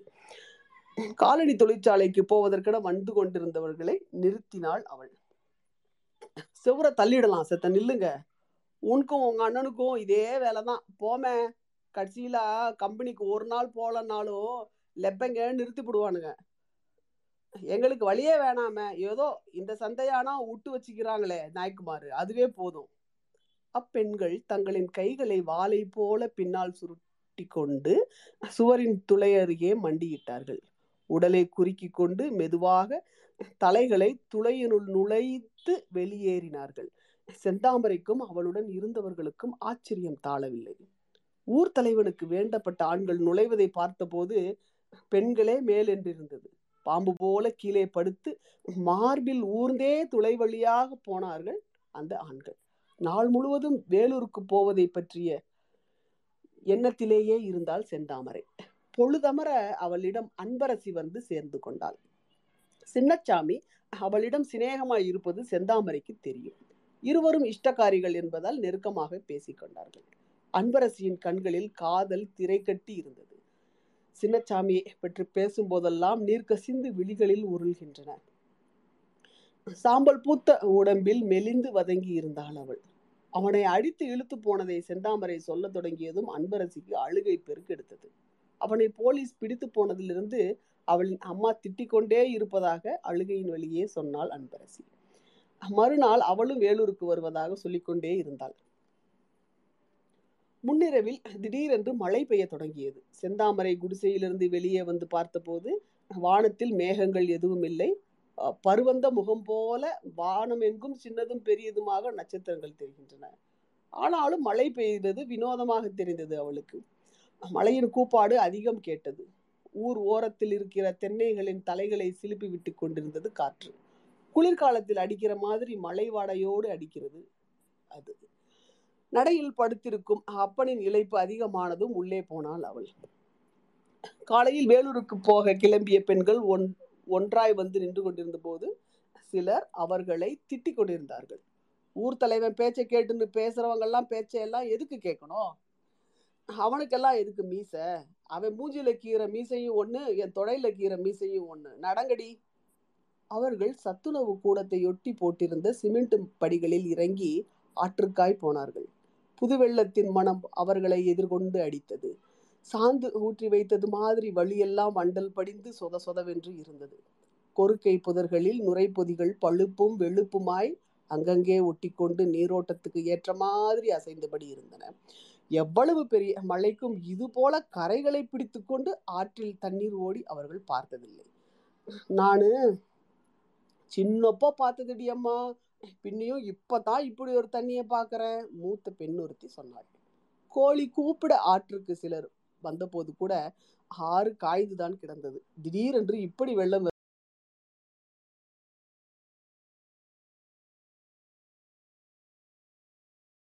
வரும் என்று அவர்கள் எதிர்பார்க்கவில்லை. கிழக்கு பார்த்த மாதிரி ஆற்றின் போக்கிலேயே நீரோட்டத்தை கடந்தனர். பச்சைக்குப்பம் வந்ததும் ஆற்றின் கரையேறி வேலூருக்கு போகிற பஸ்ஸிலே ஏறிக்கொண்டார்கள் அவர்கள். மனிதர்களின் நடமாட்டம் இல்லாமலேயே இன்னும் இருந்தது ஊர்.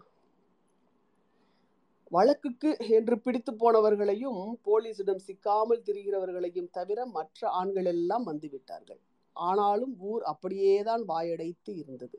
சிறுவர்கள் மட்டுமே விளையாடுகிறார்கள். கிழவர்களின் தலையாட்டல்களும் கோலூன்றும் சப்தமும் ஊரின் அமைதியை குலைக்க முயற்சித்து தோற்கின்றன. பெண்கள் வெளியில் போவதும் வருவதுமாக ஆகிவிட்டிருந்தது. வெளியூர்களிலே சொந்தக்காரர்களின் வீடுகளில் இருக்கும் ஆண்களை போய் பார்த்து வந்தார்கள். பணத்தை புரட்டி கொண்டு வழக்கில் இருப்பவர்களை பிடையில் எடுக்க சில பெண்கள் திரிந்தார்கள்.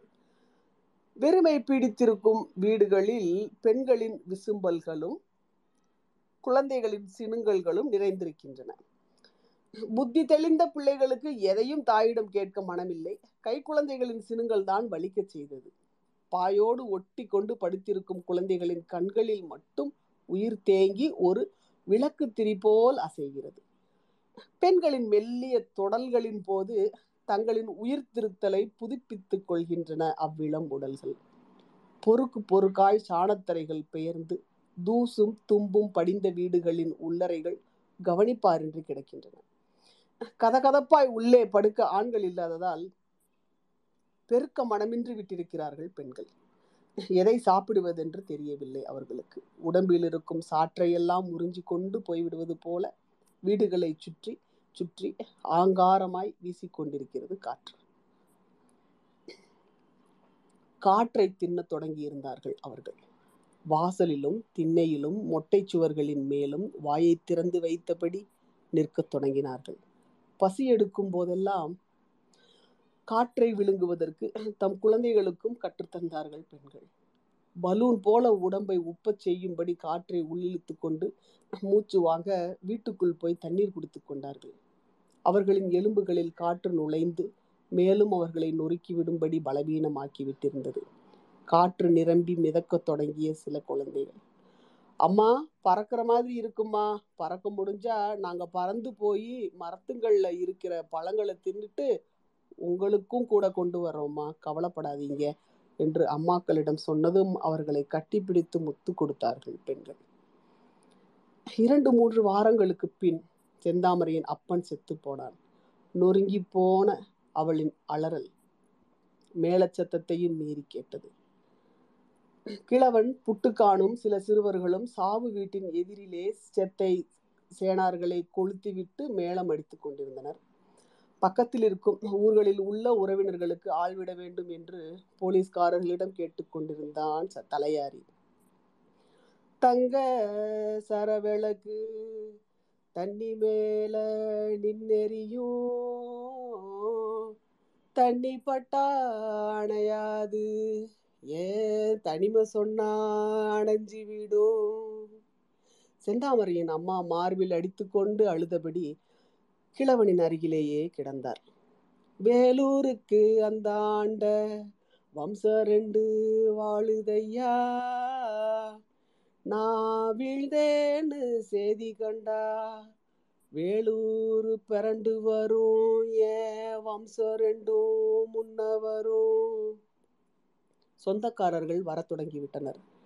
சின்னச்சாமியின் வெற்றிடம் பேரழுகையை கிளப்பியது. அடக்க முடியாத வெறியொன்று எழுந்தெழுந்து அடங்கியபடி இருந்தது செந்தாமரைக்கு. கிழவனை புதைத்துவிட்டு வந்த பின் மேலும் இறுக்கமான மௌனம் ஊருக்குள்ளே குடிக்கொண்டது அண்ணனை உடனே பார்க்க வேண்டும் என்று துடித்துக் கொண்டிருந்தாள் செந்தாமரை. ஒரு நாளை தேர்ந்தெடுத்து கொண்டு வேலூருக்கு போனார்கள். மனு எழுதி கொடுத்து விட்டு கூப்பிடுவதற்கென்று காத்திருந்தார்கள். பத்து பேருக்கும் மேல் இருந்தார்கள். சின்னச்சாமியை பார்க்க போகிற வேகத்தில் அடித்து கொண்டிருந்தது செந்தாமரையின் மனம்.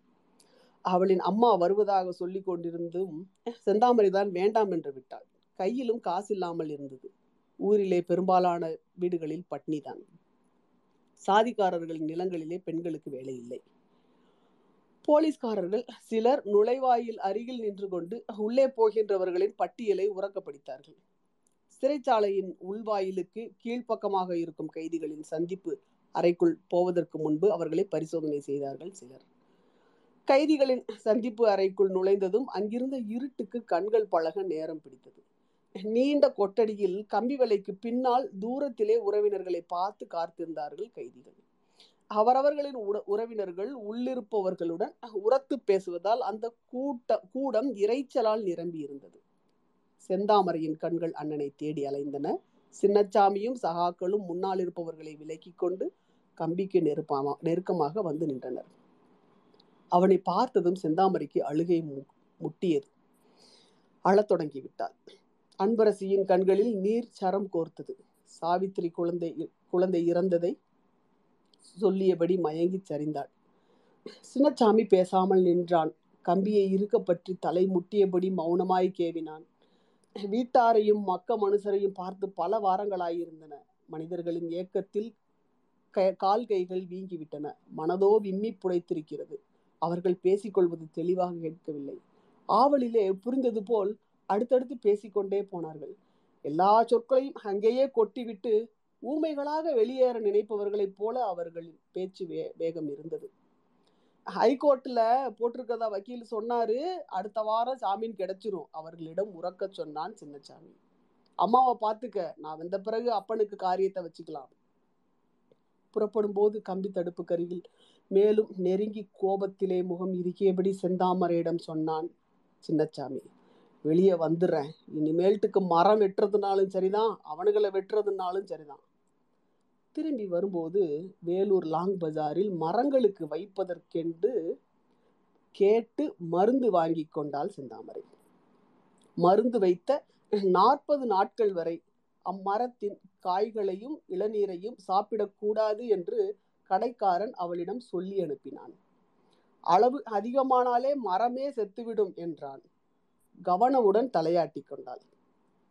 மரம் வெட்டியதால் கூப்பாடு போட்டவன் நிலத்திலெல்லாம் ஒரு மரம் கூட இருக்கக்கூடாது என்று கருவி கொண்டார்கள் அவர்கள். அமிலம் ஊற்றினாலும் மரங்கள் செத்துவிடும் என்று அவளுக்கு தெரியும். ஆனால் எல்லா மரங்களின் வேரிலும் போய் நின்று அவளும் அவள் கூட்டாளிகளும் அமிலம் பெய்ய முடியாது.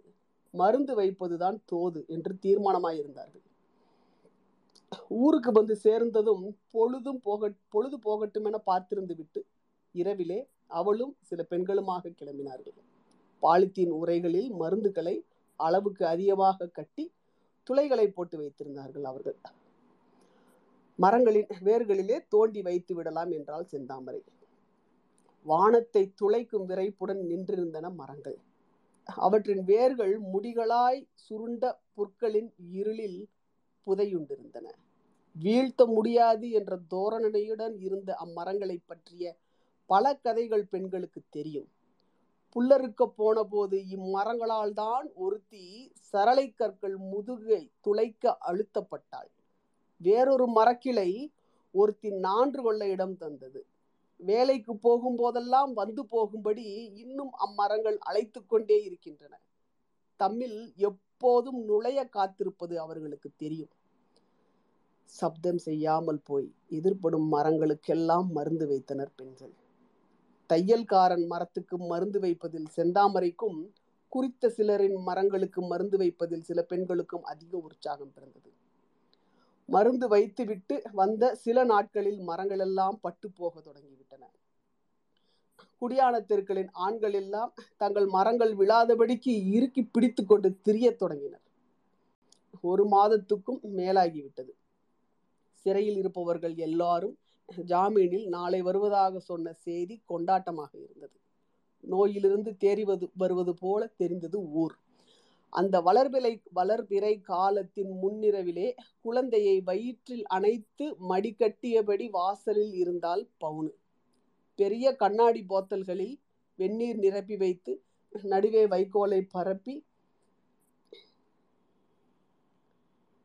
பருத்தி துணிகளை போட்டு அக்குழந்தைக்கென படுக்கை தயார் செய்திருக்கிறாள் சின்னத்தாயி. வயிற்றுச்சூட்டில் மெல்ல ஊறுவது போல அசைகிறது குழந்தை. இன்னும் அது வயிற்றுக்குள்ளேயே இருப்பதாக நினைவில் பதிந்திருக்கிறது. கணவனை போய் பார்த்து வரலாம் என்று அவளுக்கு ஆசை இருந்தும் குழந்தைக்கு ஆகாது என்பதால் கோழி போல அதை அடை காத்தபடி வீட்டுக்குள்ளே இருந்து விட்டாள். பின்னிரவுக்கு பின் ஊரில் பலருக்கு தூக்கம் பிடிக்கவில்லை. செந்தாமரையும் அன்பரசியும் இரவெல்லாம் பேசியே கழித்து விட்டார்கள். பொழுது விடிந்ததும் உழவத் தொடங்கிவிட்டனர். பறவைகளின் கூச்சலும் வழக்கத்திற்கு அதிகம் அதிகமாக கேட்பது போல் இருந்தது. விடிந்த பிறகு சாவித்திரி ஆற்றுக்காய் போன போது பவுனுவை பார்த்தாள். எப்படிக்கு இது உன் குழந்த? சாவித்திரியின் வாஞ்சையில் பால் கசிந்தது. எப்படியோ பொழைச்சிக்கிருச்சுக்கா. எனக்கு தான் குடிப்பினை இல்லை. அடுத்த முறை கெட்டி உயிரா எல்லாத்தையும் தாங்குற மாதிரி ஆணு கணக்கா பல மாசம் இருந்து பெத்துக்கணும். சாவித்ரி துக்கத்தில் சிரித்தாள். உச்சி வேலைக்கு பிறகுதான் சிறையில் இருந்தவர்கள் எல்லாரும் ஊருக்கு வந்து சேர்ந்தார்கள். ஊர் எல்லையிலேயே மேளத்தோடு ஆண்களும் பெண்களுமாக கூடியிருந்தார்கள். தூரத்திலே வந்து கொண்டிருப்பவர்களின் தலைகள் தென்பட்டதும் மேளமடிக்கு தொடங்கிவிட்டார்கள் மேளத்தோடு எல்லார் நெஞ்சுகளும் இணைந்து கொண்டன. செந்தாமரை ஆரத்தி தட்டை எடுத்துக்கொண்டு முன்னால் வந்து நின்று கொண்டாள். பவுனு தன் மடியினை அவிழ்த்து குழந்தையை கைகளில் தூக்கி மார்போடு வைத்து ஏந்தி கொண்டாள். கதை முடிந்தது. நன்றி கோமதி. நன்றி நன்றி காளி. அவ்வளவு அழகா வச்சிங்க. ரொம்ப ரொம்ப ரொம்ப நல்லா இருந்தது. கேட்கவே அப்படி நீங்க அந்த பாட்டு பாடும்போது கூஸ் பம்ஸ் தான். ஆஹ் காளின்னு கா- இந்த என்ன சொல்றது? பாட்டுன்னு நாடகம் நாடகம்னு அப்படி ஒரு களை கட்டிடுச்சு இன்னைக்கு. ரொம்ப நன்றி காளி. ரொம்ப அருமையா வச்சிங்க. இப்போ இந்த உங்களோட மெனக்கடல் வந்து நீங்க வாசிக்கிறதுலே புரிஞ்சிச்சு. எவ்வளவு மெனக்கட்டிருப்பீங்கன்னு சொல்லிட்டு. ஆஹ் ஆசிரியர் வந்து இணைவார்னு நினைக்கிறேன் இன்னும் கொஞ்ச நேரத்துல. அதுக்குள்ள நாகஜோதி அண்ட் மீரா நீங்க உங்களோட கருத்துக்களை சொல்லுங்க. ராஜ்குமார் பேச வந்திருக்கீங்க. ரெக்வஸ்ட் அக்செப்ட் பண்றேன். ஆஹ் நான் பேசினதுக்கு அப்புறமா அது உங்களுக்கு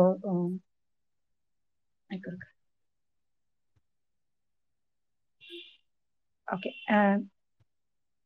நவஜோதி நீங்க பேசுறீங்களா? Okay okay ma'am okay. Kali ரொம்ப அருமையா வாசிக்கிறீங்க.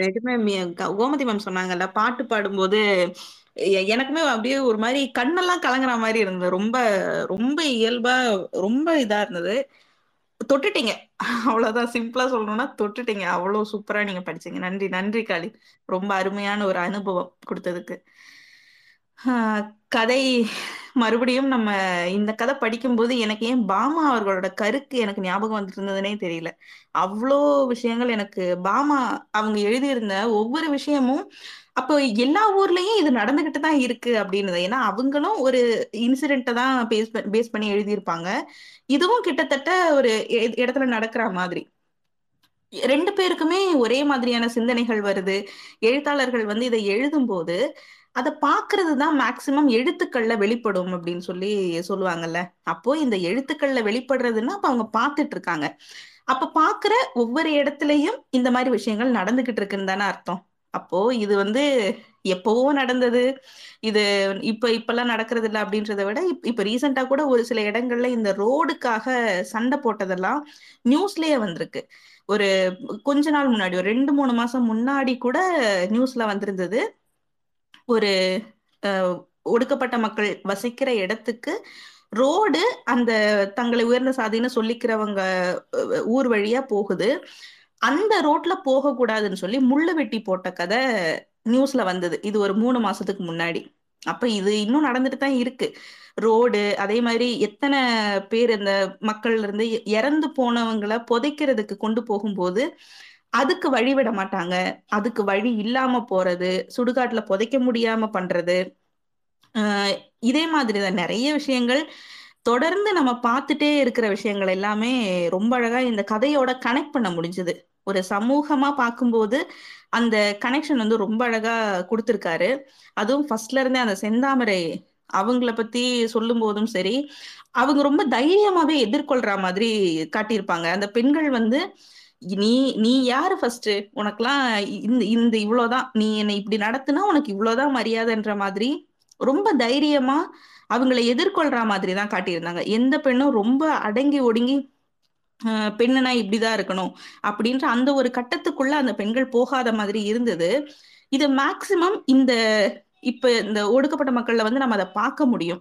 அங்க வந்து கணவனும் மனைவியும் ஒன்னா உட்கார்ந்து பேசுறதோ இல்ல ஏதோ ஒரு விஷயத்துல அந்த பெண்களுக்கான இடம் அப்படின்றது அங்க தக்க வைக்கப்பட்டுட்டே இருந்திருக்கு. சமூகத்துல ஒதுக்கி வைக்கப்பட்டிருந்தாலும் அந்த இடத்துல இருக்கிற அந்த பெண்ணுக்கான குரல் அப்படின்றது வந்து ஓங்கி இருக்கிறது தான் நம்ம நிறைய இடங்கள்ல பார்க்க முடியுது.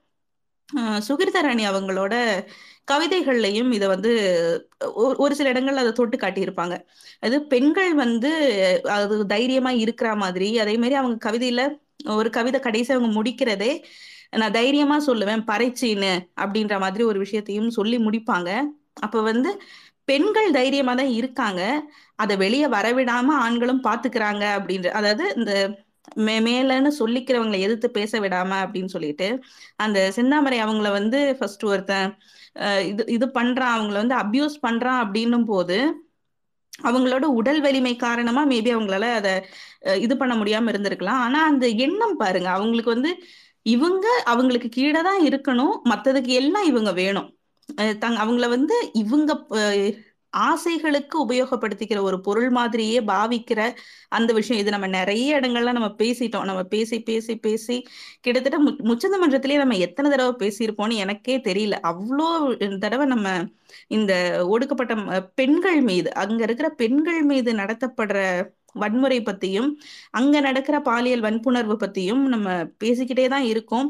மேக்சிமம் கேசஸ் பதியப்படுறது இல்லை அப்படின்னு சொல்லியிருக்கோம். அதே மாதிரி இப்போ கிட்டத்தட்ட ஒரு நாளைக்கு எண்பது பெண்கள் பாலியல் வன்புணர்வு பண்ணப்படுறதுல பதினோரு பெண்கள் ஒடுக்கப்பட்ட இடத்துல இருந்து மட்டுமே.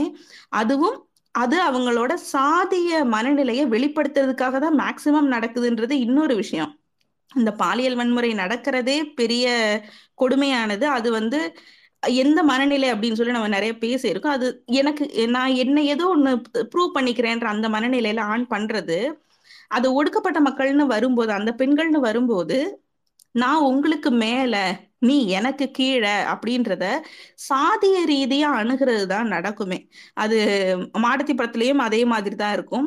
அவங்க ஆசையை தீர்த்துக்கிறதுக்கான விஷயம் கிடையாது இல்லாத மாதிரியும் அது அவங்களோட சாதிய மனநிலைக்கு தீனி போடுற ஒரு எக்ஸ்ட்ரா ஒரு விஷயம் பண்ற மாதிரியான இதாதான் இருக்கு. இந்த இந்த பெண்களை அவங்க பாலியல் வன்புணர்வு செய்யறது அப்படின்னா. அதே மாதிரி தான் எனக்கு இதுவுமே தோணுச்சு. செந்தாமரை அந்த விஷயத்துலயும் தோணுச்சு.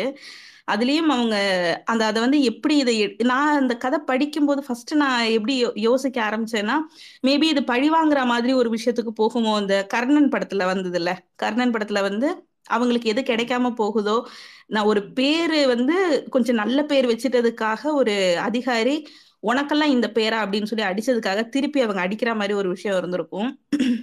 அங்க ஆண்களை முன்னிறுத்தி தான் பண்ணியிருப்பாங்க. ஆனா இங்க வந்துட்டு பெண்கள் அதுக்கு ரிவெஞ்ச் எடுக்கிற மாதிரி அந்த மருந்து வைக்கிறது மரத்துக்கு மருந்து வைக்கிறது அப்படின்றதெல்லாம் எதிர்பார்க்கல. ஃபர்ஸ்ட் இந்த கதையில நான் இந்த மாதிரி ஒரு ஆங்கிள் வரும் அப்படின்ட்டு நான் எதிர்பார்க்கல. ரொம்ப சர்ப்ரைசிங்கா இருந்தது. ஃபர்ஸ்ட் விஷயம். அவர் எழுதி இருக்கிற ஒவ்வொரு விஷயமுமே அந்த வ- வ- நம்ம எப்பவுமே வர்ணனைகள் பத்தி நம்ம பேசிட்டே இருந்திருக்கோம். அதே மாதிரிதான் இந்த கதையிலையும் வர்ணனைகள் அவ்வளவு அவங்க சிரிக்கிறது கூட அவர் எப்படி சொல்றாருன்னா இந்த கடலைக்காய் வந்து காஞ்ச கடலைக்காய் குளுக்கிற மாதிரியான ஒரு விஷயம். இது இப்படிலாம் சொல்லும்போது இந்த இந்த கற்பனை எல்லாம் எப்படி இவருக்கு வந்தது அப்படின்னு தான் தோணுச்சு. அவ்வளோ அழகா அந்த க கற்பனைகளை சொன்னதா இருக்கட்டும். அந்த கதையை எக்ஸ்பிளைன் பண்ணிட்டு அதுக்கப்புறமா அதை நம்மள ஒரு ரெண்டு மூணு லேயர் அவர் போட்டிருக்காரு. ரெண்டு மூணு இப் இப்ப நமக்கு ரெண்டு மூணு லேயர்னு தெரியுது. மேபி இன்னொரு முறையும் கூட படிக்கும்போது இன்னும் பல லேயர்ஸ் அதுல இருக்கோ அப்படின்னு சொல்லி எனக்கு தோணி இருக்கு ஏன்னா அந்த பொண்ணு ஃபர்ஸ்ட் அந்த கடையில போய் பிளவுஸ் வாங்குற வாங்குறதுக்கு போகும்போதே அங்க காட்டுற அந்த சீனே எப்படி இருக்குன்னா அந்த பொண்ணு பிளவுஸ் வாங்க போறாங்க. அந்த நபர் வந்துட்டு இருக்குன்னு சொல்லல இல்லைன்னு சொல்லல ஒரு மாதிரி ஆசை காட்டி மோசம் பண்றதுக்காக வேணும்னே பண்ண மாதிரி ஒரு விஷயம் நமக்கு தோணுது. அதுக்கடுத்து என்ன தோணுச்சுன்னா இன்டைரக்டா அந்த பொண்ணை அப்ரோச் பண்றதா தோணுச்சு. இன்னொன்னு உனக்கெல்லாம் எதுக்கு நான் பண்ணணும் அப்படின்ற அந்த சாதிய மனநிலை. இப்படி ஒவ்வொரு விஷயமா அந்த ஒரு கான்வர்சேஷன்லயே நம்ம படிக்கும்போது எனக்கு அது- அந்த மாதிரி தோணுது. அதே மாதிரிதான் அந்த போலீஸ்காரங்க வந்து பேசுறதா இருக்கட்டும் அந்த டபுள் மீனிங்ல பேசுறது. மற்ற மத்த எல்லாத்துக்குமே நாங்க தான் அப்படின்னு சொல்லி அந்த நாயக்கர்மாருங்களும் கவுண்டருங்களும் இவங்க வந்து பேசுறதா இருக்கட்டும். இல்ல அந்த போலீஸ்காரங்க வந்துட்டு வெளியே நின்று லத்தியில தட்டிட்டு அதுக்கப்புறமா அவங்க பேசுற விஷயமா இருக்கட்டும். இது எல்லாமே கிட்டத்தட்ட வாய்ஸ்லெஸ்ஸா இருக்கிற மக்களுக்காக மட்டுமே தான் இந்த விஷயங்கள்லாம் நடக்குது. ஆனா இவங்க அருந்ததி ராய் வந்து ஒரு விஷயம் சொல்லியிருப்பாங்க. இங்க குரல் அற்றவர்கள் அப்படின்னு சொல்லி யாரும் கிடையாது. குரல் இருந்தா கூட அந்த குரல்கள் வந்து கவனிக்கப்படுறது இல்ல அப்படிதான் அந்த குரல்கள் மறைஞ்சு போகும் அப்படின்ற மாதிரி ஒரு விஷயத்தையும் சொல்லியிருப்பாங்க. எனக்கு அதுதான் தோணுது. ஏன்னா இவங்க வந்து என்னதான் சொன்னாலும் அது கவனிப்பாரற்று போற ஒரு குரலா தான் இருந்துட்டு இருக்கு. ஏன்னா இந்த மக்கள் வந்து தங்களுக்கு ரோடு வேணும்னு சொல்லி போய் மனு கொடுக்குறாங்க. தங்களுக்கான அத்தியாவசிய தேவைகள் வேணும்னு இவங்களுக்கு தெரியுது. இவங்க அதை பத்தி பேசுறாங்க. ஒரு மனு போய் கொடுக்குறாங்க அப்படின்னும் போதே தனக்கான தேவை இதுன்னு உணர்ந்த மக்கள் அப்ப அந்த மக்களுக்கான தேவைகள் அவங்க சொல்லும்போது அதை பூர்த்தி பண்ற இடத்துல இருக்கிற அரசாங்கமோ இல்ல அந்த பதவியில இருக்கிறவங்களோ அதையே கன்சிடரே பண்ணல அப்படின்னா எனக்கு என்ன தோணுதுன்னா இவங்களுக்கெல்லாம் எதுக்கு பண்ணணும்? அப்படின்ற ஒரு அலட்சிய போக்கோட ஒரு வெளிப்பாடுன்னு தான் எனக்கு தோணுச்சு. இதே இப்ப நாய்க்கர் அதே தெருவுல அதே ஊர்ல இருக்கிற அந்த நாய்க்கர் தெருவுல இருந்து கொண்டு போய் கொடுத்துருந்தாங்கன்னா மேபி அந்த மாதிரி போட்டிருப்பாங்களா? போட்டிருக்க மாட்டாங்கன்னு தான் எனக்கு தோணுது. இது இந்த மக்களுக்கு பொதுவாவே இருக்கிற இந்த ஜெய்பி படத்துல நம்ம பார்த்தோம்ல.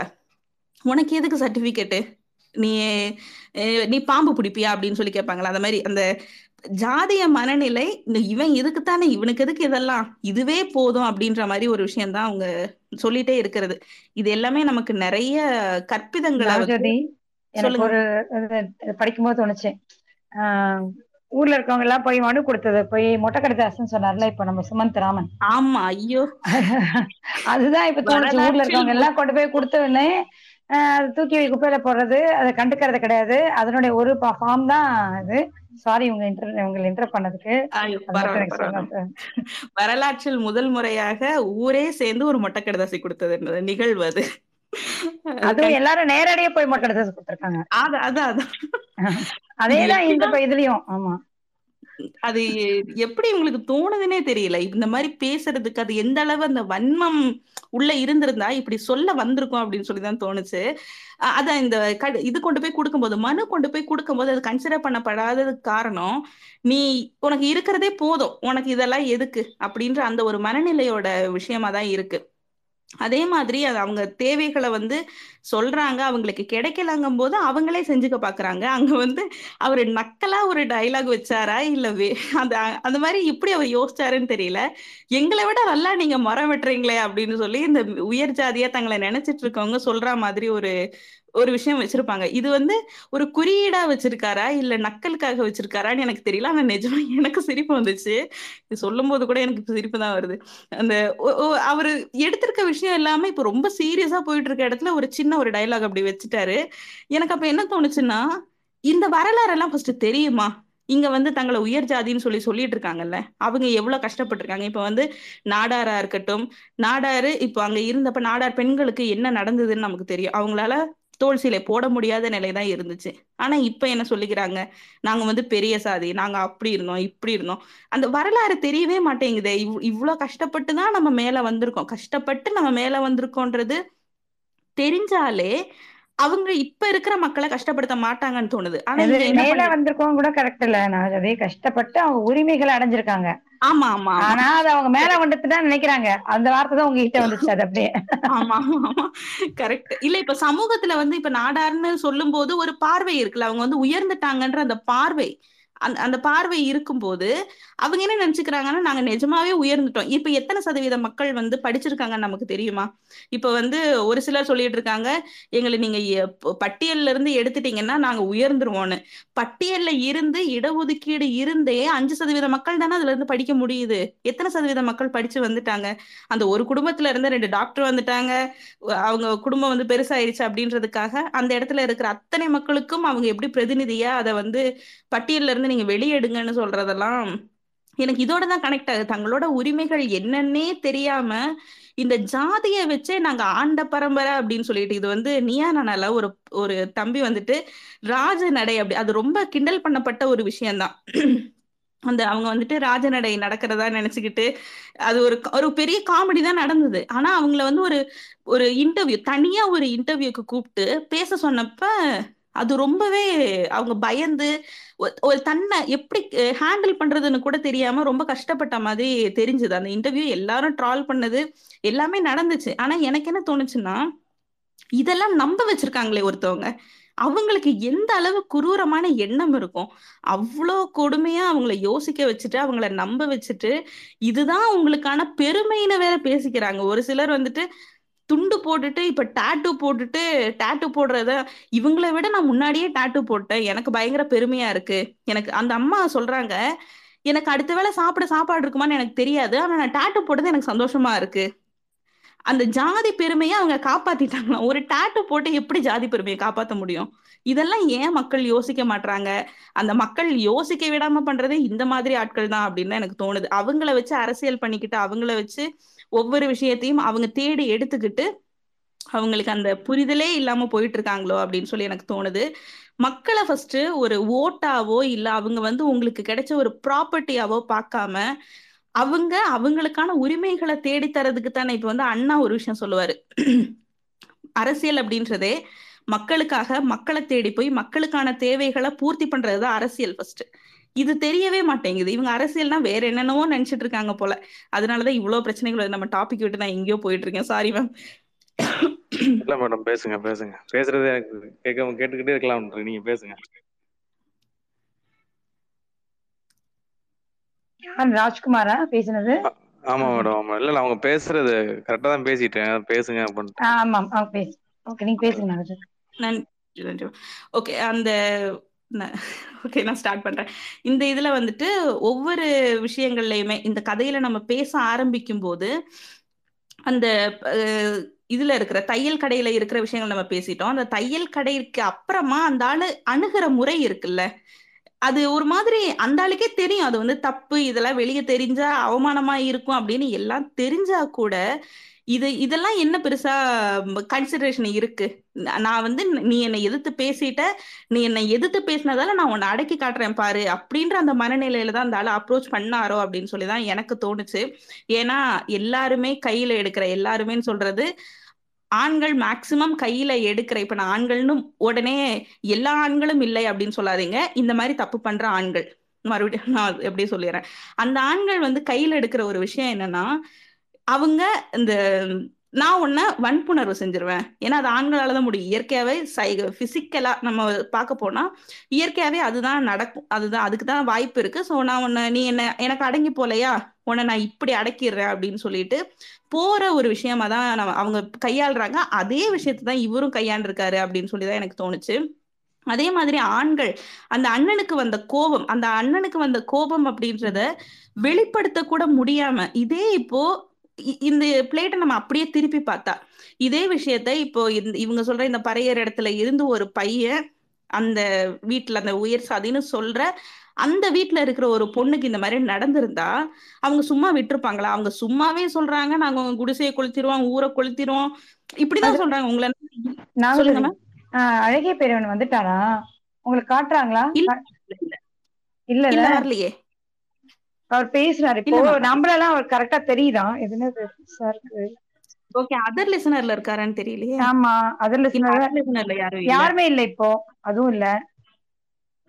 இல்ல அவரு ஆப் ஆப் மூலமா தான் வந்திருக்காரா? அது போன்ல தான் வந்திருக்காரு நான் கேக்குறேன் மறுபடியும். ஆ ஓகே இல்ல மேடம் நெட்வொர்க் இஷ்யூவா இருந்தா அந்த மாதிரி காட்டலாம். சோ அந்த மாதிரி இருக்கு. செக் பண்ணிக்கிறோம் இல்ல அவரு வரல வரல இன்னும். ம். சரி லாஸ்ட் டைம் நமக்கு வந்து லதா வந்தப்பயும் இப்படிதான் நடந்தது. அவங்க புதுசா ஆப் இன்ஸ்டால் பண்ணி வந்த உடனே வந்துட்டாங்கன்னு நினைக்கிறேன். நான் வேணா அவர்கிட்ட திருப்பி சொல்றேன். ஆனா நம்ம எல்லாரையும் அவருக்கு தெரியுது கரெக்டா ஓகே இந்த ஒரு நிமிஷம். இருங்க நாகஜோதி. அடுத்து மீரா பேசிட்டே இருங்க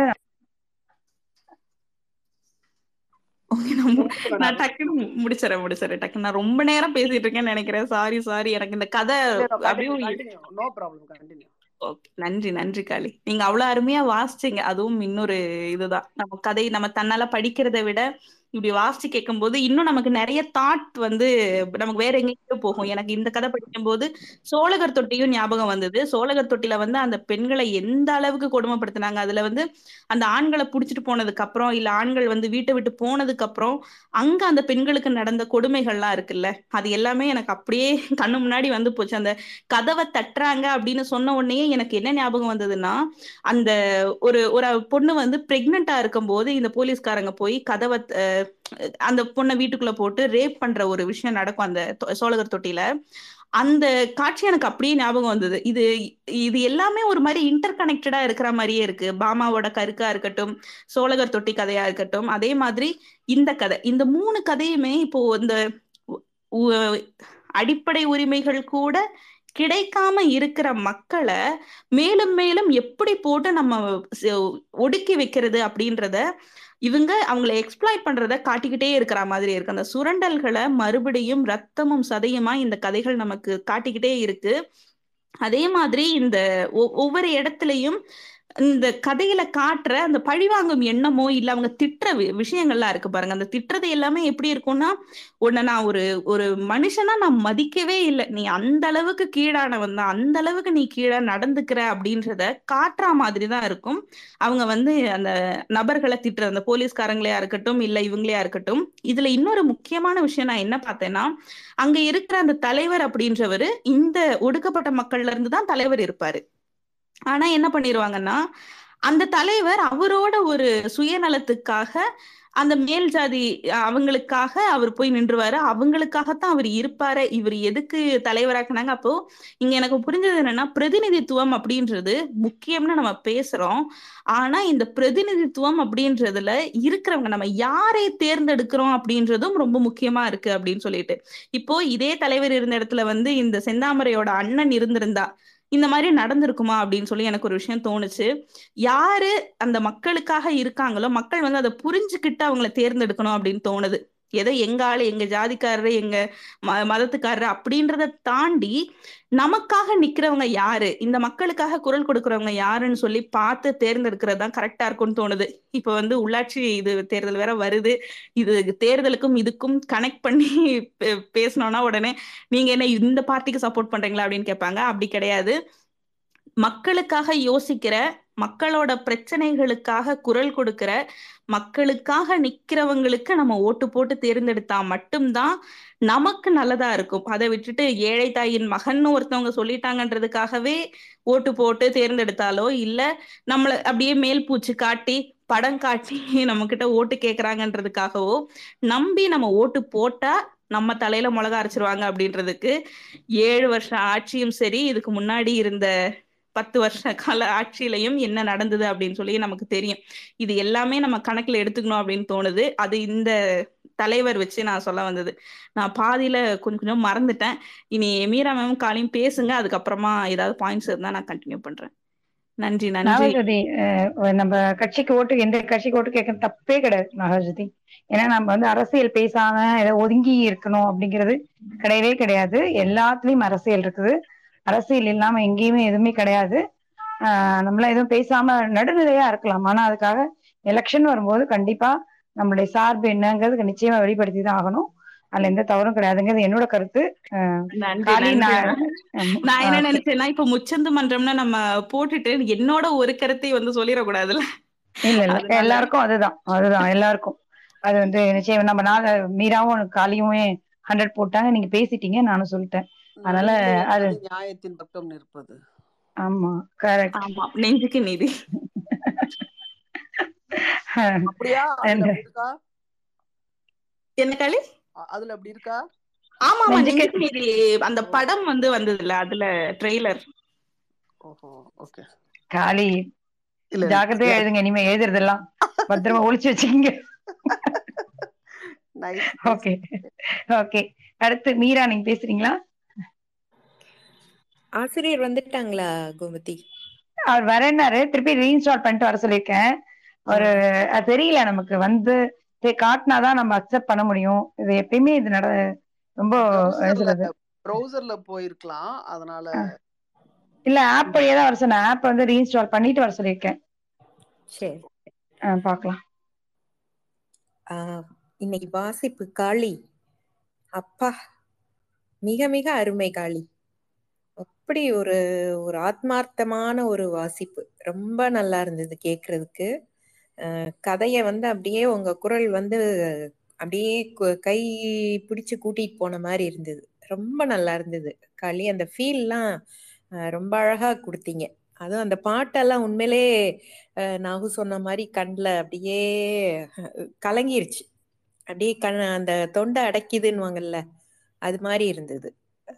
ரொம்ப நல்லா இருந்தது காளி. ஒண்டர்ஃபுல் ஒண்டர்ஃபுல் தேங்க்யூ அது மாதிரி நாகு. அப்பா சல சல சல சல சலன்னு அப்படியே மழை பொழிஞ்ச மாதிரி அவ்வளோ ஆதங்கத்தையும் சேர்த்து கொட்டின மாதிரி பேச்சு நாகு. ஒண்டர்ஃபுல் நாகு. ரொம்ப நல்லா இருந்துச்சு உங்க பேச்சு. எனக்கு இந்த படம் இந்த க- இந்த கதை வந்து ஜெய்பீம் படத்தை தான் நினைவுபடுத்துச்சு. ஓகே. அதோட நான் நிறுத்திக்கிறேன். மற்ற தோழர்கள் பேசட்டும். வீம்பு நீங்க பேசுங்க.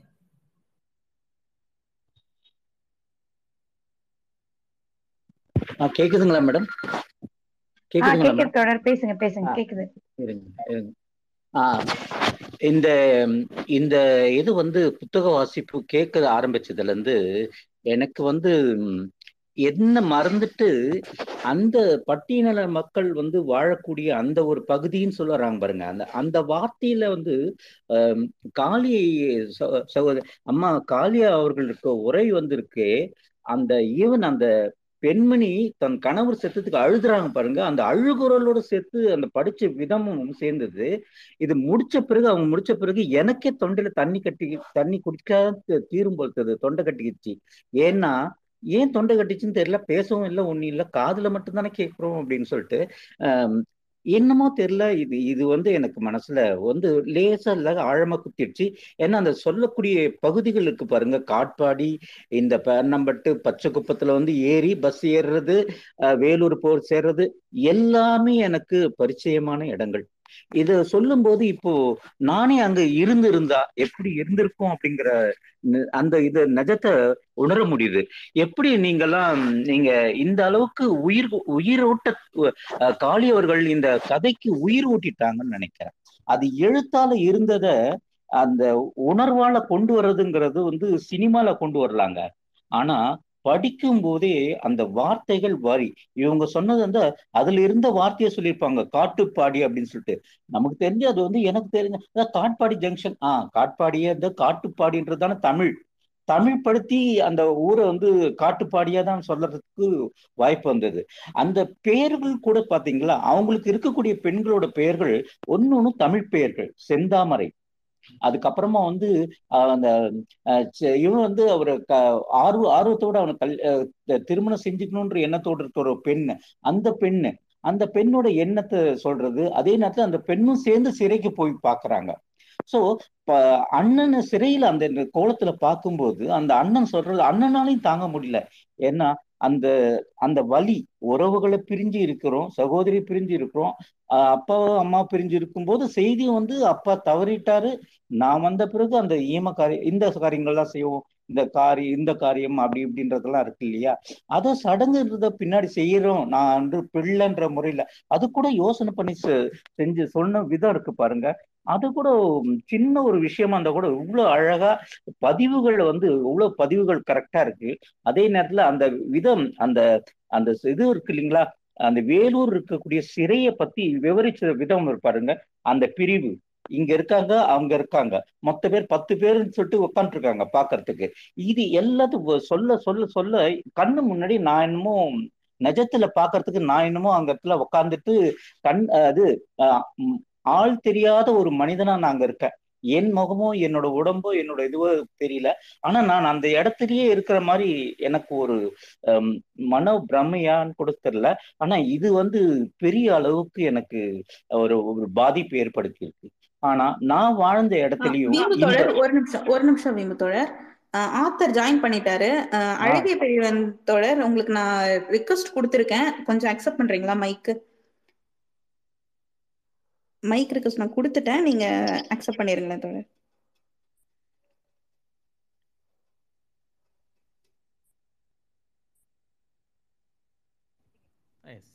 ஓகே வந்துட்டார் வணக்கம் வணக்கம் அழகிய பெரியவன் தோழர். வாங்க வணக்கம். முச்சந்து மன்றத்திற்கு வர- வரவேற்கிறோம். வணக்கம். என்னோட நான் என்னோட சார்பில் நானும் வரவேற்கிறேன். எனக்கு வந்து பழக்கமான பகுதியிலிருந்து வந்திருக்கீங்க. பேர்ணாம்பட்டுங்கிறது நான் எனக்கும் அந்த பகுதியா சேர்ந்ததுதான். ஆஹ் ஆம்பூர் பேரணாம்பட்டு பச்சைக்குப்பம் காட்பாடி வேலூர். அந்த ஊர்கள்ன்றது இந்த அனுபவங்கிறது எனக்கும் அந்த இருக்கு. இப்போ சார் ஐயா பேச வரணும்னா நான் நிறுத்திடுறேங்க. இதோட இருக்கு. ஏன்னா அது ரொம்ப முக்கியம் இல்லைங்களா? இல்ல வீப்ப நீங்க கம்ப்ளீட் பண்ணிடுங்க. நீங்க பேச ஆரம்பிச்சிட்டீங்க முடிச்சிடுங்க. அந்த அந்த செந்தாமரைன்ற பேர் கேட்கும் போதே அந்த ஒரு இது அந்த வரும்போது அந்த இதுல இருந்து வேலையில இருந்து வரும்போது அந்த இருக்கக்கூடிய தோல் பதனிடும் தொழிற்சாலைகள் வந்து ஆம்பு பேனம்பட்டு அந்த வாணியம்பாடி பகுதிகள் எப்படி இருக்குன்றத வந்து என்னால் விஷுவலைஸ் பண்ண முடியும். இதுக்கு முன்னாடி கதையிலையும் அதை எப்படி இது கால் உள்ள பதிச்சுக்கிட்டு அதை க்ளீன் பண்ணி வெளியே எடுத்து போட்டு போட்டு அந்த அந்த வழியை பத்தி சொல்லும் போதும் நம்ம புரியுது.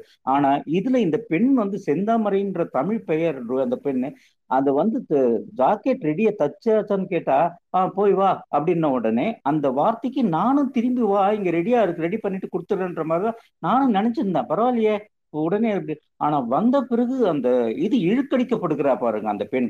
அப்போ அந்த பெண்ணுக்கு இருக்கக்கூடிய அந்த வீட்டுக்கு போறதுக்கே அவ்வளவு தொலைவு. காசு எடுத்துட்டு வர்றது இந்த அளவுக்கு இருக்கக்கூடிய மன உளைச்சலோட வந்த பொண்ணை எந்த அளவுக்கு தான் சொல்லிட்டேனா?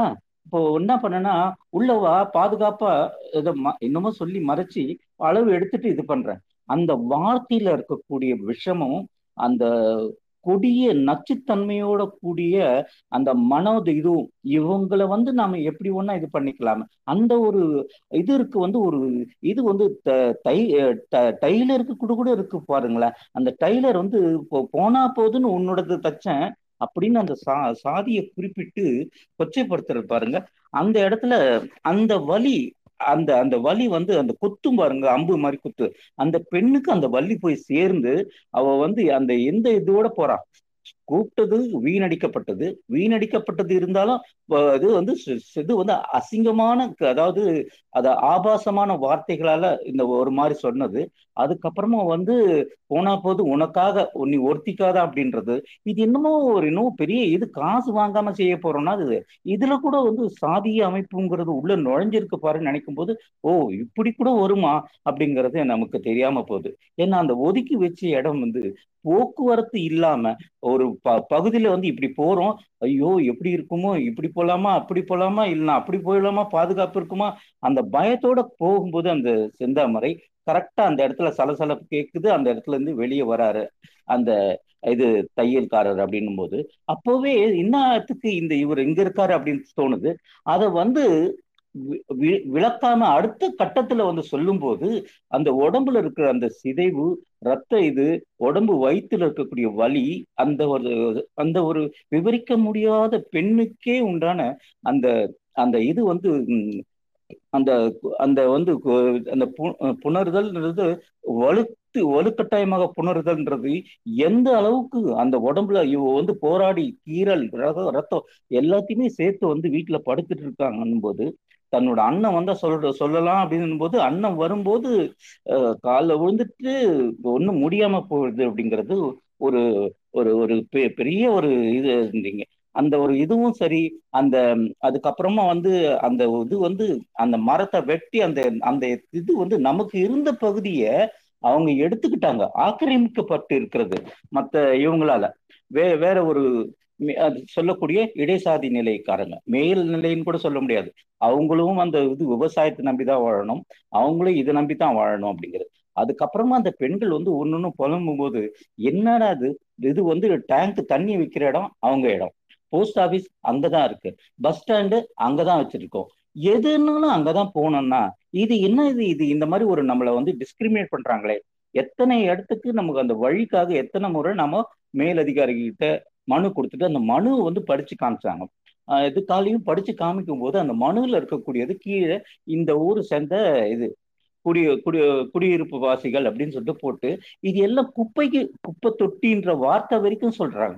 இப்படித்தான் போகுமா அப்படின்றது அந்த அந்த மன அவங்களோட மனத வலிய கூட தூக்கி குப்பையா போட்டு போறக்கூடிய ஆஹ் இதுன்றது ஆதிக்க ஆதிக்க ஒரு இது என்ன சொல்றது ஆளும் கட்சின்றது தலைவரை பத்தி சொல்லும் வீம்பு தொடர் சாரி கொஞ்சம் சீக்கிரம் முடிச்சுக்கீங்களா ஏன்னா வந்து ஆசிரியர் வந்து வெளியில போயிட்டாரு. மறுபடியும் மறுபடியும் இன்வைட் கொடுத்துருக்கோம் கொஞ்சம் சரி. சீக்கிரம் நான் நீங்க அவர் வந்ததை சொல்லுங்க. அப்படியே நிறுத்திடுவேன் நான். எனக்கு ஒண்ணும் இல்ல எனக்கு. இல்ல இல்ல அதை வந்து. கனெக்டிவிட்டி இஷ்யூன்னு நினைக்கிறேன். வந்துட்டாரு மறுபடியும் வெளில போயிருக்காரு. இல்ல அவர் சொன்ன உடனே வந்து ஏன்னா இது எல்லாத்தோட முக்கியம். அவரு எழுத்தாளரே இருக்கும்போது நம்ம எனக்கு வந்து ஒண்ணுமே இல்லை. என்னன்னா அதுக்கப்புறமா அந்த தலைவரை பத்தி சொல்லும்போது அந்த வயிறு தொப்பை பேசும்போது மூச்சு வாங்கி அந்த தொப்பை முன்னும் பின்னும் போயிட்டு வருது. அப்போ ஒரு தலைவன்றவன் தொப்பன்றது போதே அவனுக்கு இருக்கக்கூடிய இது வசதி வாய்ப்பு அதை வந்து மே இங்க இருக்கவங்கள இப்போ அமுக்கி அவங்களோட சேர்ந்து ஒத்து போய் அதை இது பண்ணி அதை அடக்கி உள்ள வளர்த்துக்கிட்டவன்றத அவ்வளோ அழகா அந்த தொப்பைய சொல்லும்போது கூட இந்த மாதிரி ஒரு தொப்பை இல்லை. மற்றவங்க எல்லாமே உழைப்பாளர்கள் அங்க காமிக்கப்பட்டிருக்கு. ஆனா இந்த தலைவனுக்கு மட்டும்தான் அந்த தொப்பை மூச்சு திணற பேசுறது வசதியோட இருக்கிறா. தொப்பை. அதுவும் பைக்ல வராரு அவரு. இது பைக்ல வர அளவுக்கு வசதி இருக்கிற அளவுக்கு என்னன்னா எல்லாம் சாத்தியம்னா இந்த பொசிஷன் போனா இது சாத்தியம் அப்படின்னா அவங்களுக்கு உண்டானதை செஞ்சு கொடுக்கறதுக்கு அப்படின்னு. அதே நேரத்துல அந்த கெட்ட வார்த்தைகளை கூட அவங்க வந்து தவிர்க்காம சொல்லி. ஒரே நிமிஷம் தொடர் மன்னிச்சுக்கங்க தொடர் ஆசிரியர் வந்துட்டாருங்களா? நிறுத்துறீங்க நிறுத்துறீங்க ஐயா. நிறுத்துறீங்க அவர் பேசிட்டோம் அதுக்கப்புறம் நம்ம பேசலாம் தொடர் ஆ கண்டிப்பா நான் வந்து பேசுறதில்ல. Thank you thank you thank you thank you Gomathi? Hello Kali? Cohost கொடுத்துருக்கேன். அவருக்கு நெட்ஒர்க் இஷ்யூ நினைக்கிறேன். அழகிய பெரிய தோழர் நீங்க பேசி பாருங்க.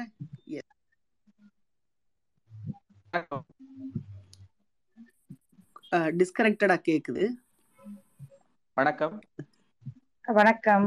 கேக்குது நல்லா கேக்குது. வாங்க. ஆ கேக்குது. வாங்க உங்களுடைய இந்த ஒரு வாரமாக அந்த ஐந்து நாட்களாக வந்து உங்களோட கதைகளை நாங்கள் படிச்சிருக்கோம். எல்லாருக்கும் வந்து உங்களோட கதைகள் வந்து ரொம்பவே ஆழமா உள்ள இறங்கியிருக்கு. உங்களுடைய நடை உங்களுடைய ஓமைகள் எல்லாத்தையும் பெயர்கள் அப்புறம் நிச்சயமா உங்களுடைய எடுத்துக்கிட்ட கதை வந்து நிச்சயமா எல்லாருக்குமே அந்த கதையும் அந்த கதை சார்ந்த அரசியலும் இங்க இருக்கிற எல்லாருக்குமே ஒரு உடன்பாடு. அதை தவிர்த்து உங்களோட எழுத்துல வந்து அப்படியே நாங்க லயிச்சு போயிருக்கிறோம். இன்றைக்கு நாங்க காலி வாசிச்சு நீங்க கேட்டிருப்பீங்க எனக்கு தெரியல எனக்கு. கேட்டிருப்பீங்கன்னு நினைக்கிறேன். உங்களை வந்து இங்க சந்திக்கிறதுல ரொம்ப மகிழ்ச்சி. உங்களோட உரையாடுறதுக்கும் எங்களுக்கு மிக்க மகிழ்ச்சி. இந்த முதல் நாள் வந்து உங்களுக்கும் லிங்க் அனுப்பிச்சிருந்தேன். முதல் நாள் தீட்டு அந்த குருநாவல் மட்டுமே படித்தோம். ரெண்டாவது நாள் வந்து குறியும் அப்புறம் இது இன்னொரு கதை கதை? செவிப்பறையும் படித்தோம். அதுக்கப்புறம் நெறிக்கட்டு தொகுப்புக்கு போயிட்டோம். இந்த ரெண்டு தொகுப்பு மட்டும்தான் நாங்கள் இன்ட்ரோடியூஸ் பண்ணிருக்கோம். நீங்கள் நிறைய புத்தகங்கள் எழுதியிருக்கீங்க. எல்லாத்தையும் எங்களால் இன்ட்ரோடியூஸ் பண்ண முடியாது. உங்களோட எழுத்துக்களை எங்களால் முடிஞ்ச வரைக்கும் கொஞ்சம் பேருக்கும் இன்ட்ரோடியூஸ் பண்ணுறதும் இல்லை வந்து இங்கே நாங்கள் படித்து எங்களை எங்களுடைய அறிவையும் எங்களுடைய உணர்வுகளையும் கூர்மையாக்கிக்கிறதையும்காக தான் இந்த கதைகள் எடுத்து படிச்சுட்டு இருக்கோம் அப்படிங்கிறதும் நெருக்கட்டில் வந்து மூன்று கதைகள் முதல் நாளும் அதாவது புதன்கிழமை பால் மறதி பறவைகள் கூச்சல் கேட்காத பாதை உயிரினம் படித்தோம் அதுக்கப்புறம் மேற்பரப்பு இறகு பீத்தல் இன்றைக்கு திசையெல்லாம் சுவர்கள் கொண்ட கிராமம் மட்டுமே படிச்சிருக்கோம். இந்த கதைகள் வந்து ஒரு ஒரு தொகுப்பா தமிழ் ஸ்பேஸ் விஷுவலைசர் வந்து எங்களுக்காக தொகுத்து இருக்காரு அதை நீங்க உங்களுக்கு லிங்க்கும் அவர் ஷேர் பண்ணுவாருன்னு நினைக்கிறேன். நீங்க பார்க்கலாம். அந்த லிங்க்ல இருந்து மிக நிறைவா இருக்குது. ஒரு ஒரு வாரமும் நாங்க ஒரு ஒரு ஆதரப்படுத்தி இருக்கும் பொழுதும் இந்த இந்த ஃபீல்டுக்கும் இருக்கும் இது அடுத்த வாரம் இதை விட எப்படி பெட்டரா இருக்கும்னு. இந்த ஒரு பத்து பதினைந்து வாரங்களாக நாங்க எடுத்து படிச்சுட்டு இருக்கிற புத்தகங்களை ஒரு ஒரு வாரமும் ஒரு ஒரு ஒரு சிறந்த புத்தகங்களா படிக்கிற மாதிரி ஒரு ஒரு இருக்கும் எப்பயுமே. உங்களோட புத்தகங்கள் அது அப்படிதான் இருந்தது. உங்களோட கதைகள் எங்களுக்கு அந்த அளவுக்கு தான் அந்த அளவுக்கு எங்களுக்கு எழுச்சி உண்டு பண்ணியிருக்கு. மிக்க நன்றி உங்களோட எழுத்துக்களுக்கு. நீங்க எங்களோட இணைஞ்சதுக்கு நன்றி. ஆஹ் காளி நீங்க வந்து எழுத்தாளர் கிட்ட உங்களோட கருத்துக்களை சொல்லுங்க. எழுத்தாளர் முதல்ல அவர் ரெண்டு நிமிஷம் பேசிட்டு அப்புறம் நம்ம கருத்துக்களை சொல்லுங்க ஆமா. ஆமா. நீங்க பேசுறீங்க அப்புறம் அனைவருக்கும் என்னுடைய பணிவான அன்பான வணக்கம். ரொம்ப மகிழ்ச்சியா இருக்கு. எனக்கு இதை போன்ற ஒரு கூடல்ல என்னுடைய கதைகளை நீங்க வாசிக்கிறது அதை பற்றி பேசுறது அதை பற்றிய செய்திகளை பகிர்ந்துக்கிறது அப்படின்னு சொல்றது. நீங்க இப்ப இங்க குறிப்பிட்ட அந்த கதைகள் எல்லாமே வந்து எனக்குமே ரொம்ப பிடித்தமான கதைகள். குறிப்பா அந்த குறி திசையெங்கும் சுவர்கள் கொண்ட கிராமம் பிறகு இந்த நெறிக்கட்டு இதை போன்ற வேறு சில இப்போ நீங்கள் சொன்ன அந்த கதைகள் எல்லாமே. தொடக்கத்தில் நான் எழுதுகிற போது இப்பொழுதுமே கூட வந்து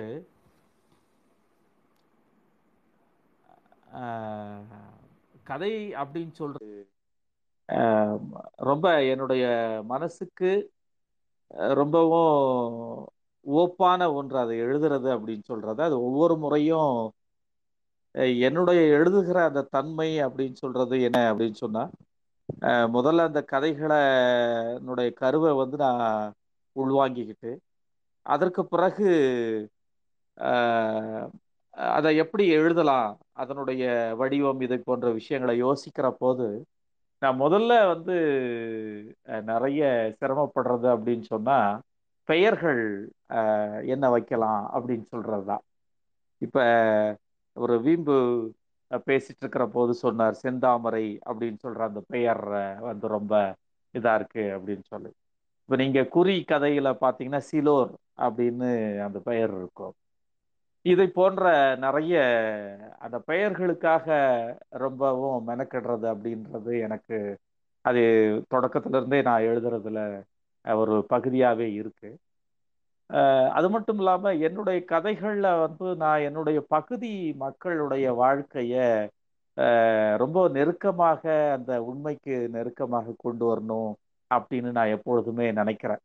அதில் அந்த டீட்டெயில்ஸ் இங்கே இருக்கக்கூடிய அந்த நிலப்பரப்பு இதில் இருக்கக்கூடிய அந்த பறவைகள் மரங்கள் போன்ற விஷயங்கள் அப்புறம் இந்த பழக்க வழக்கங்கள் இந்த மாதிரியானதெல்லாம். அப்புறம் உரையாடல் சார்ந்து வருகிற போது அதில் அவர்களுடைய பேச்சு வழக்கு ரொம்ப முக்கியமாக அந்த சொலவடைகள் இதை போன்ற விஷயங்களை எல்லாம் நான் வந்து ரொம்ப கவனமாக பயன்படுத்தணும்னு நினைக்கிறது. அது ஓரளவு என்னுடைய கதைகளை நான் செஞ்சிருக்கேன் அப்படின்னு தான் நான் நினைக்கிறேன். மிக குறிப்பா இந்த திசையங்கம் சுவர்கள் கொண்ட கிராமம் அந்த கதை வந்து நடந்த ஒன்று. எங்க ஊருக்கு பக்கத்துல இருந்து நடந்த ஒன்று. நான் அந்த ஊருக்கு போயிருந்தேன். கிட்டத்தட்ட ஒரு ஒரு மாத காலமாக ஆண்கள் யாருமே அந்த கிராமத்துல வந்து இல்லை.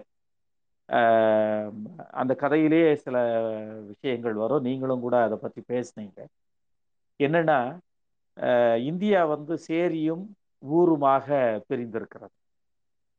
இந்த சேரியும் ஊருமாக பிரிந்திருக்கிறதுல உள்ளாட்சி மன்றங்கள் வந்தாலும் சரி எத்தனை ஜனநாயக அமைப்புகள் வந்தாலுமே கூட இங்கே இங்க வந்து பொது தனி என்பது நீடித்து கொண்டே இருக்கிறது.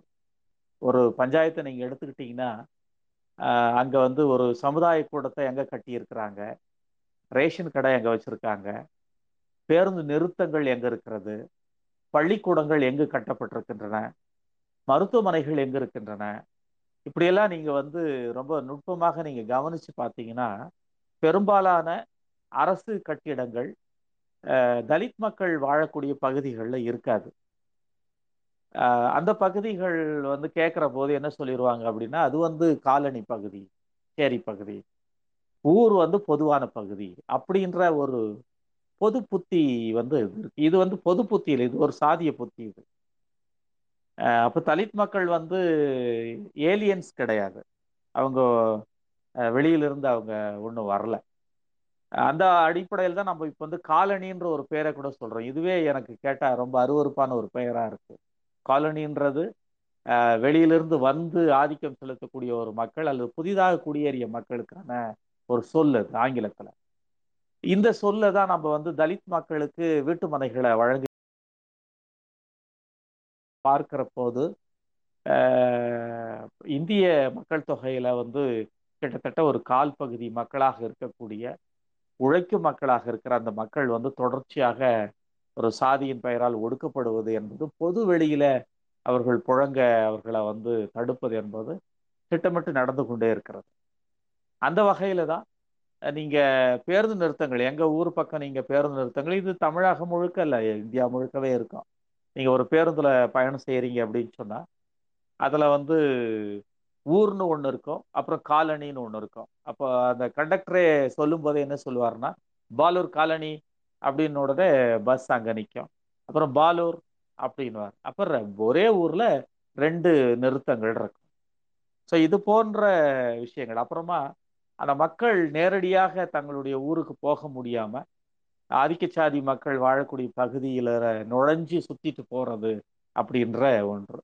அப்ப அது போன்ற ஒரு பிரச்சனைகள் இருக்கிற போதுதான் அவங்க அஹ், தங்களுக்குன்னு இருக்கக்கூடிய அந்த இடத்த அவங்க ஆக்கிரமிச்சு தான் நிலத்தை வந்து வச்சிருக்காங்க. அதனால எங்களுக்கு நேரடியா ஒரு வழி வேணும்னு அவங்க மரங்களை வெட்டி ஒரு போராட்டத்தை அவங்க நடத்துறாங்க. அது தொடர்பாக அந்த ஊர்ல இருக்கிற ஆண்கள் எல்லாமே கைது செய்யப்பட்டு அது ஒரு பெரிய சிக்கலாச்சு. வழக்குகள் எல்லாம் போய் அதுக்கு பிறகு வந்து அவங்க மன்னிப்பு கடிதம் எல்லாம் எழுதி கொடுத்து தான் அது நிலைமை சுமூகமாச்சு.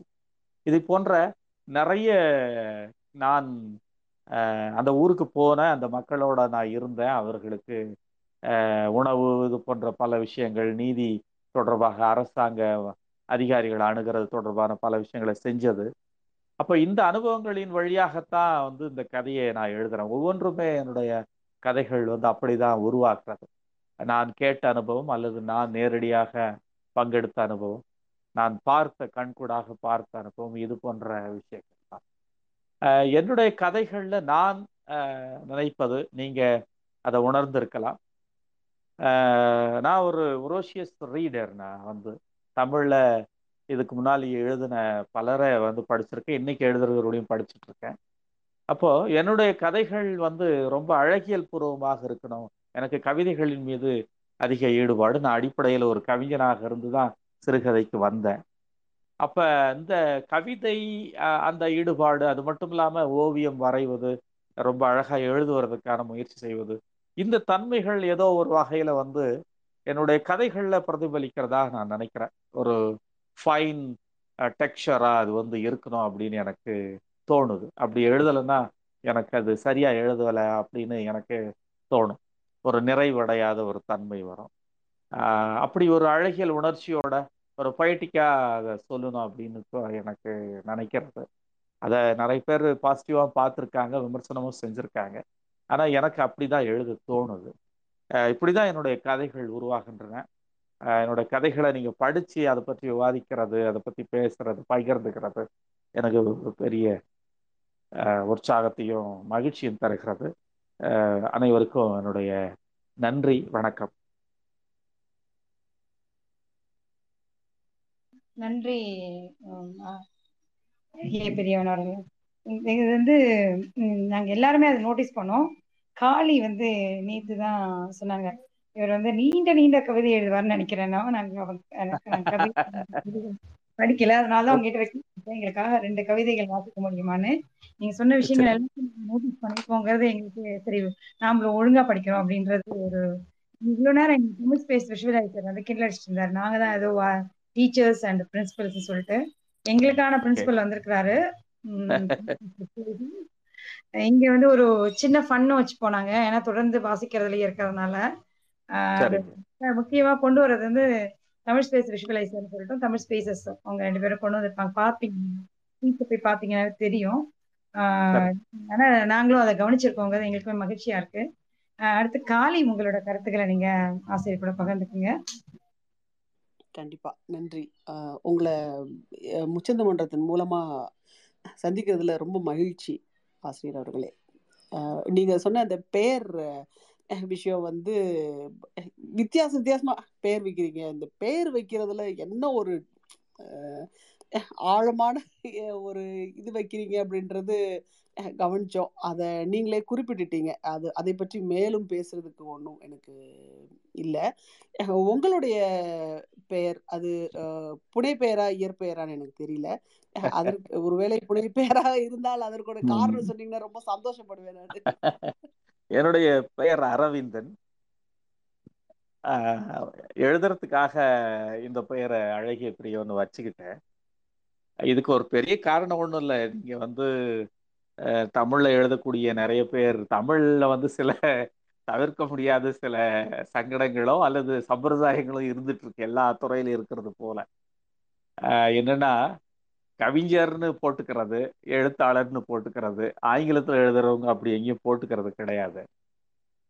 அப்புறம் இந்த நிக்க இது இந்த சூடோனியம் அப்படின்ற ஒரு புனைப்பெயரை வச்சுக்கிறது. அதுலேயும் ரொம்ப புரட்சிகரமான பெயரை வச்சுக்கிறது ஒரு மாதிரி வித்தியாசமாக வச்சுக்கிறது அப்படின்னு அப்படி எனக்கு தோண போது ஒரு பத்திரிகையில் அந்த ஒரு கல்வெட்டு செய்தி பார்த்தேன். அதில் அழகிய பெரியவன்ற அந்த பெயர் வந்து ஒரு வரலாற்று ரீதியான ஒரு பெயர் அது. அது அங்க ஒரு கோயில்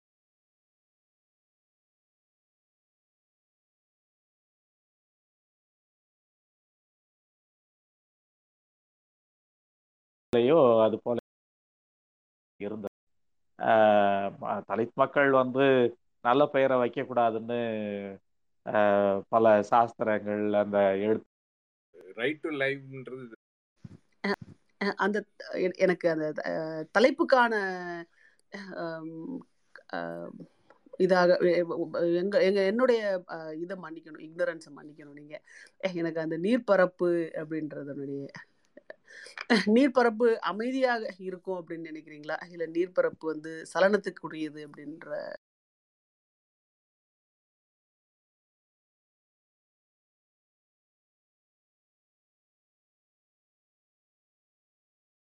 அர்த்தத்துல அது வந்ததான்றது அர்த்தத்துல அது வந்ததான்றது.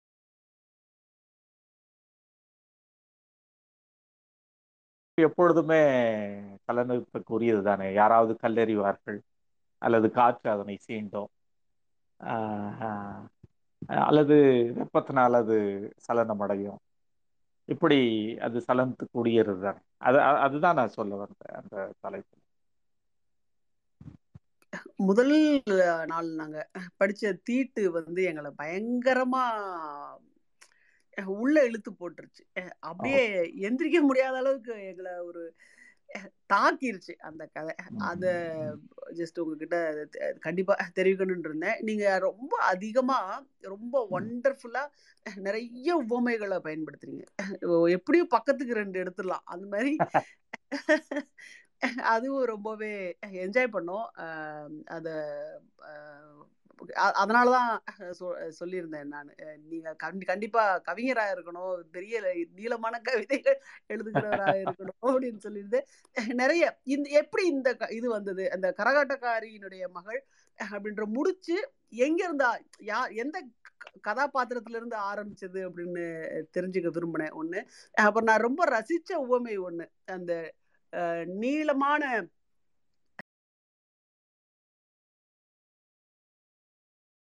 நீண்ட தொலைவில் இருட்டை அழகாக வெட்டி எடுத்தது போல வாசல் அந்த உவமை ரொம்ப பிடிச்சிருந்தது அதை சொல்ல நினைச்சேன். அந்த கரகாட்டக்காரியின் மகள் அஹ், நீர்ப்பரப்பு இதுல வந்து எந்த முடிச்சு உங்களுக்கு ஆரம்பிச்சது எந்த கதாபாத்திரத்துல இருந்துன்னு தெரிஞ்சுக்க விரும்புறேன். அதுக்கப்புறம் நண்பர்கள் யாராவது கேள்விகள் கேட்கட்டும். கடைசியில இந்த இந்த நீர்பரப்பு வந்து அந்த கதை ஒரு எனக்கு ஒரு விசேஷமான ஒரு கதை அது. என்னன்னா இந்தியா டுடே வெளி வந்து அப்ப டுடேல வந்து ரொம்ப அற்புதமான கதைகள் வந்துட்டு இருந்துச்சு. அது மட்டும் இல்லாம தமிழ்ல வந்து அதிகமாக பே பண்ண ஒரு பத்திரிகையும் டுடே தான் தொட முதல்ல. இப்போ மற்ற பத்திரிகைகள் எழுதுற போது ரொம்ப குறைவான ஒரு சம்பளம் தான் கொடுப்பாங்க. ஆனால் டுடேல எழுதுகிற போது நான் சொல்கிறது ஒரு நைன்டிஸில் அப்போவே வந்து ஐந்தாயிரம் ரூபாய் அது போல் கொடுப்பாங்க. அதனால் எனக்கு டுடேல என்னுடைய எந்த கதைகளுமே அது வரைக்கும் வந்ததில்லை. ஒரு நைன்டிஸ்னுடைய மிடில் ஆஃப் நைன்டிஸ் அது வரைக்கும் வந்ததில்லை. அப்போது சரி டுடேக்கு எழுதலாம் ஒரு நல்ல கதையாக எழுதணும் அனுப்பணும் அப்படின்னு தோணுச்சே இருந்துச்சு. அப்புறம் எனக்கு என்னை வந்து அடிக்கடி வாரந்தோறும் வந்து பார்க்கக்கூடிய இளம் நண்பர்கள் ரெண்டு பேர் என்னை வந்து சந்திச்சிட்டு இருந்தாங்க. அவங்க கல்லூரியில படிக்கிறவங்க. அப்ப அவங்க வந்து அவனுடைய வகுப்பு தோழனுக்கு நடந்த இப்படியான ஒரு விஷயத்த சொன்னாங்க. அந்த வகுப்பிலேயே படிக்கக்கூடிய ஒரு மாணவி கரகாட்ட குடும்பத்துல இருந்து வந்த மாணவி இந்த விஷயத்த சொன்னாங்க. இப்படி ஒண்ணு நடந்தது அப்படின்னாங்க. அந்த அந்த ஆனால் அவ வந்து அது அப்படி நடந்துக்கிட்டானால் அப்படின்றதெல்லாம் எனக்கு தெரியல. ஆனால் நான் இதை வந்து அந்த விஷயம் ரொம்ப எனக்கு ரொம்பவும் புதுசாக இருந்தது ஷாக்கிங்காக இருந்தது ரொம்பவும் ஆச்சரியமாகவும் வியப்பாக இருந்தது. என்னென்ன மாதிரியான வாழ்க்கையெல்லாம் இருக்குது அப்படின்னு எனக்கு தோணுச்சு.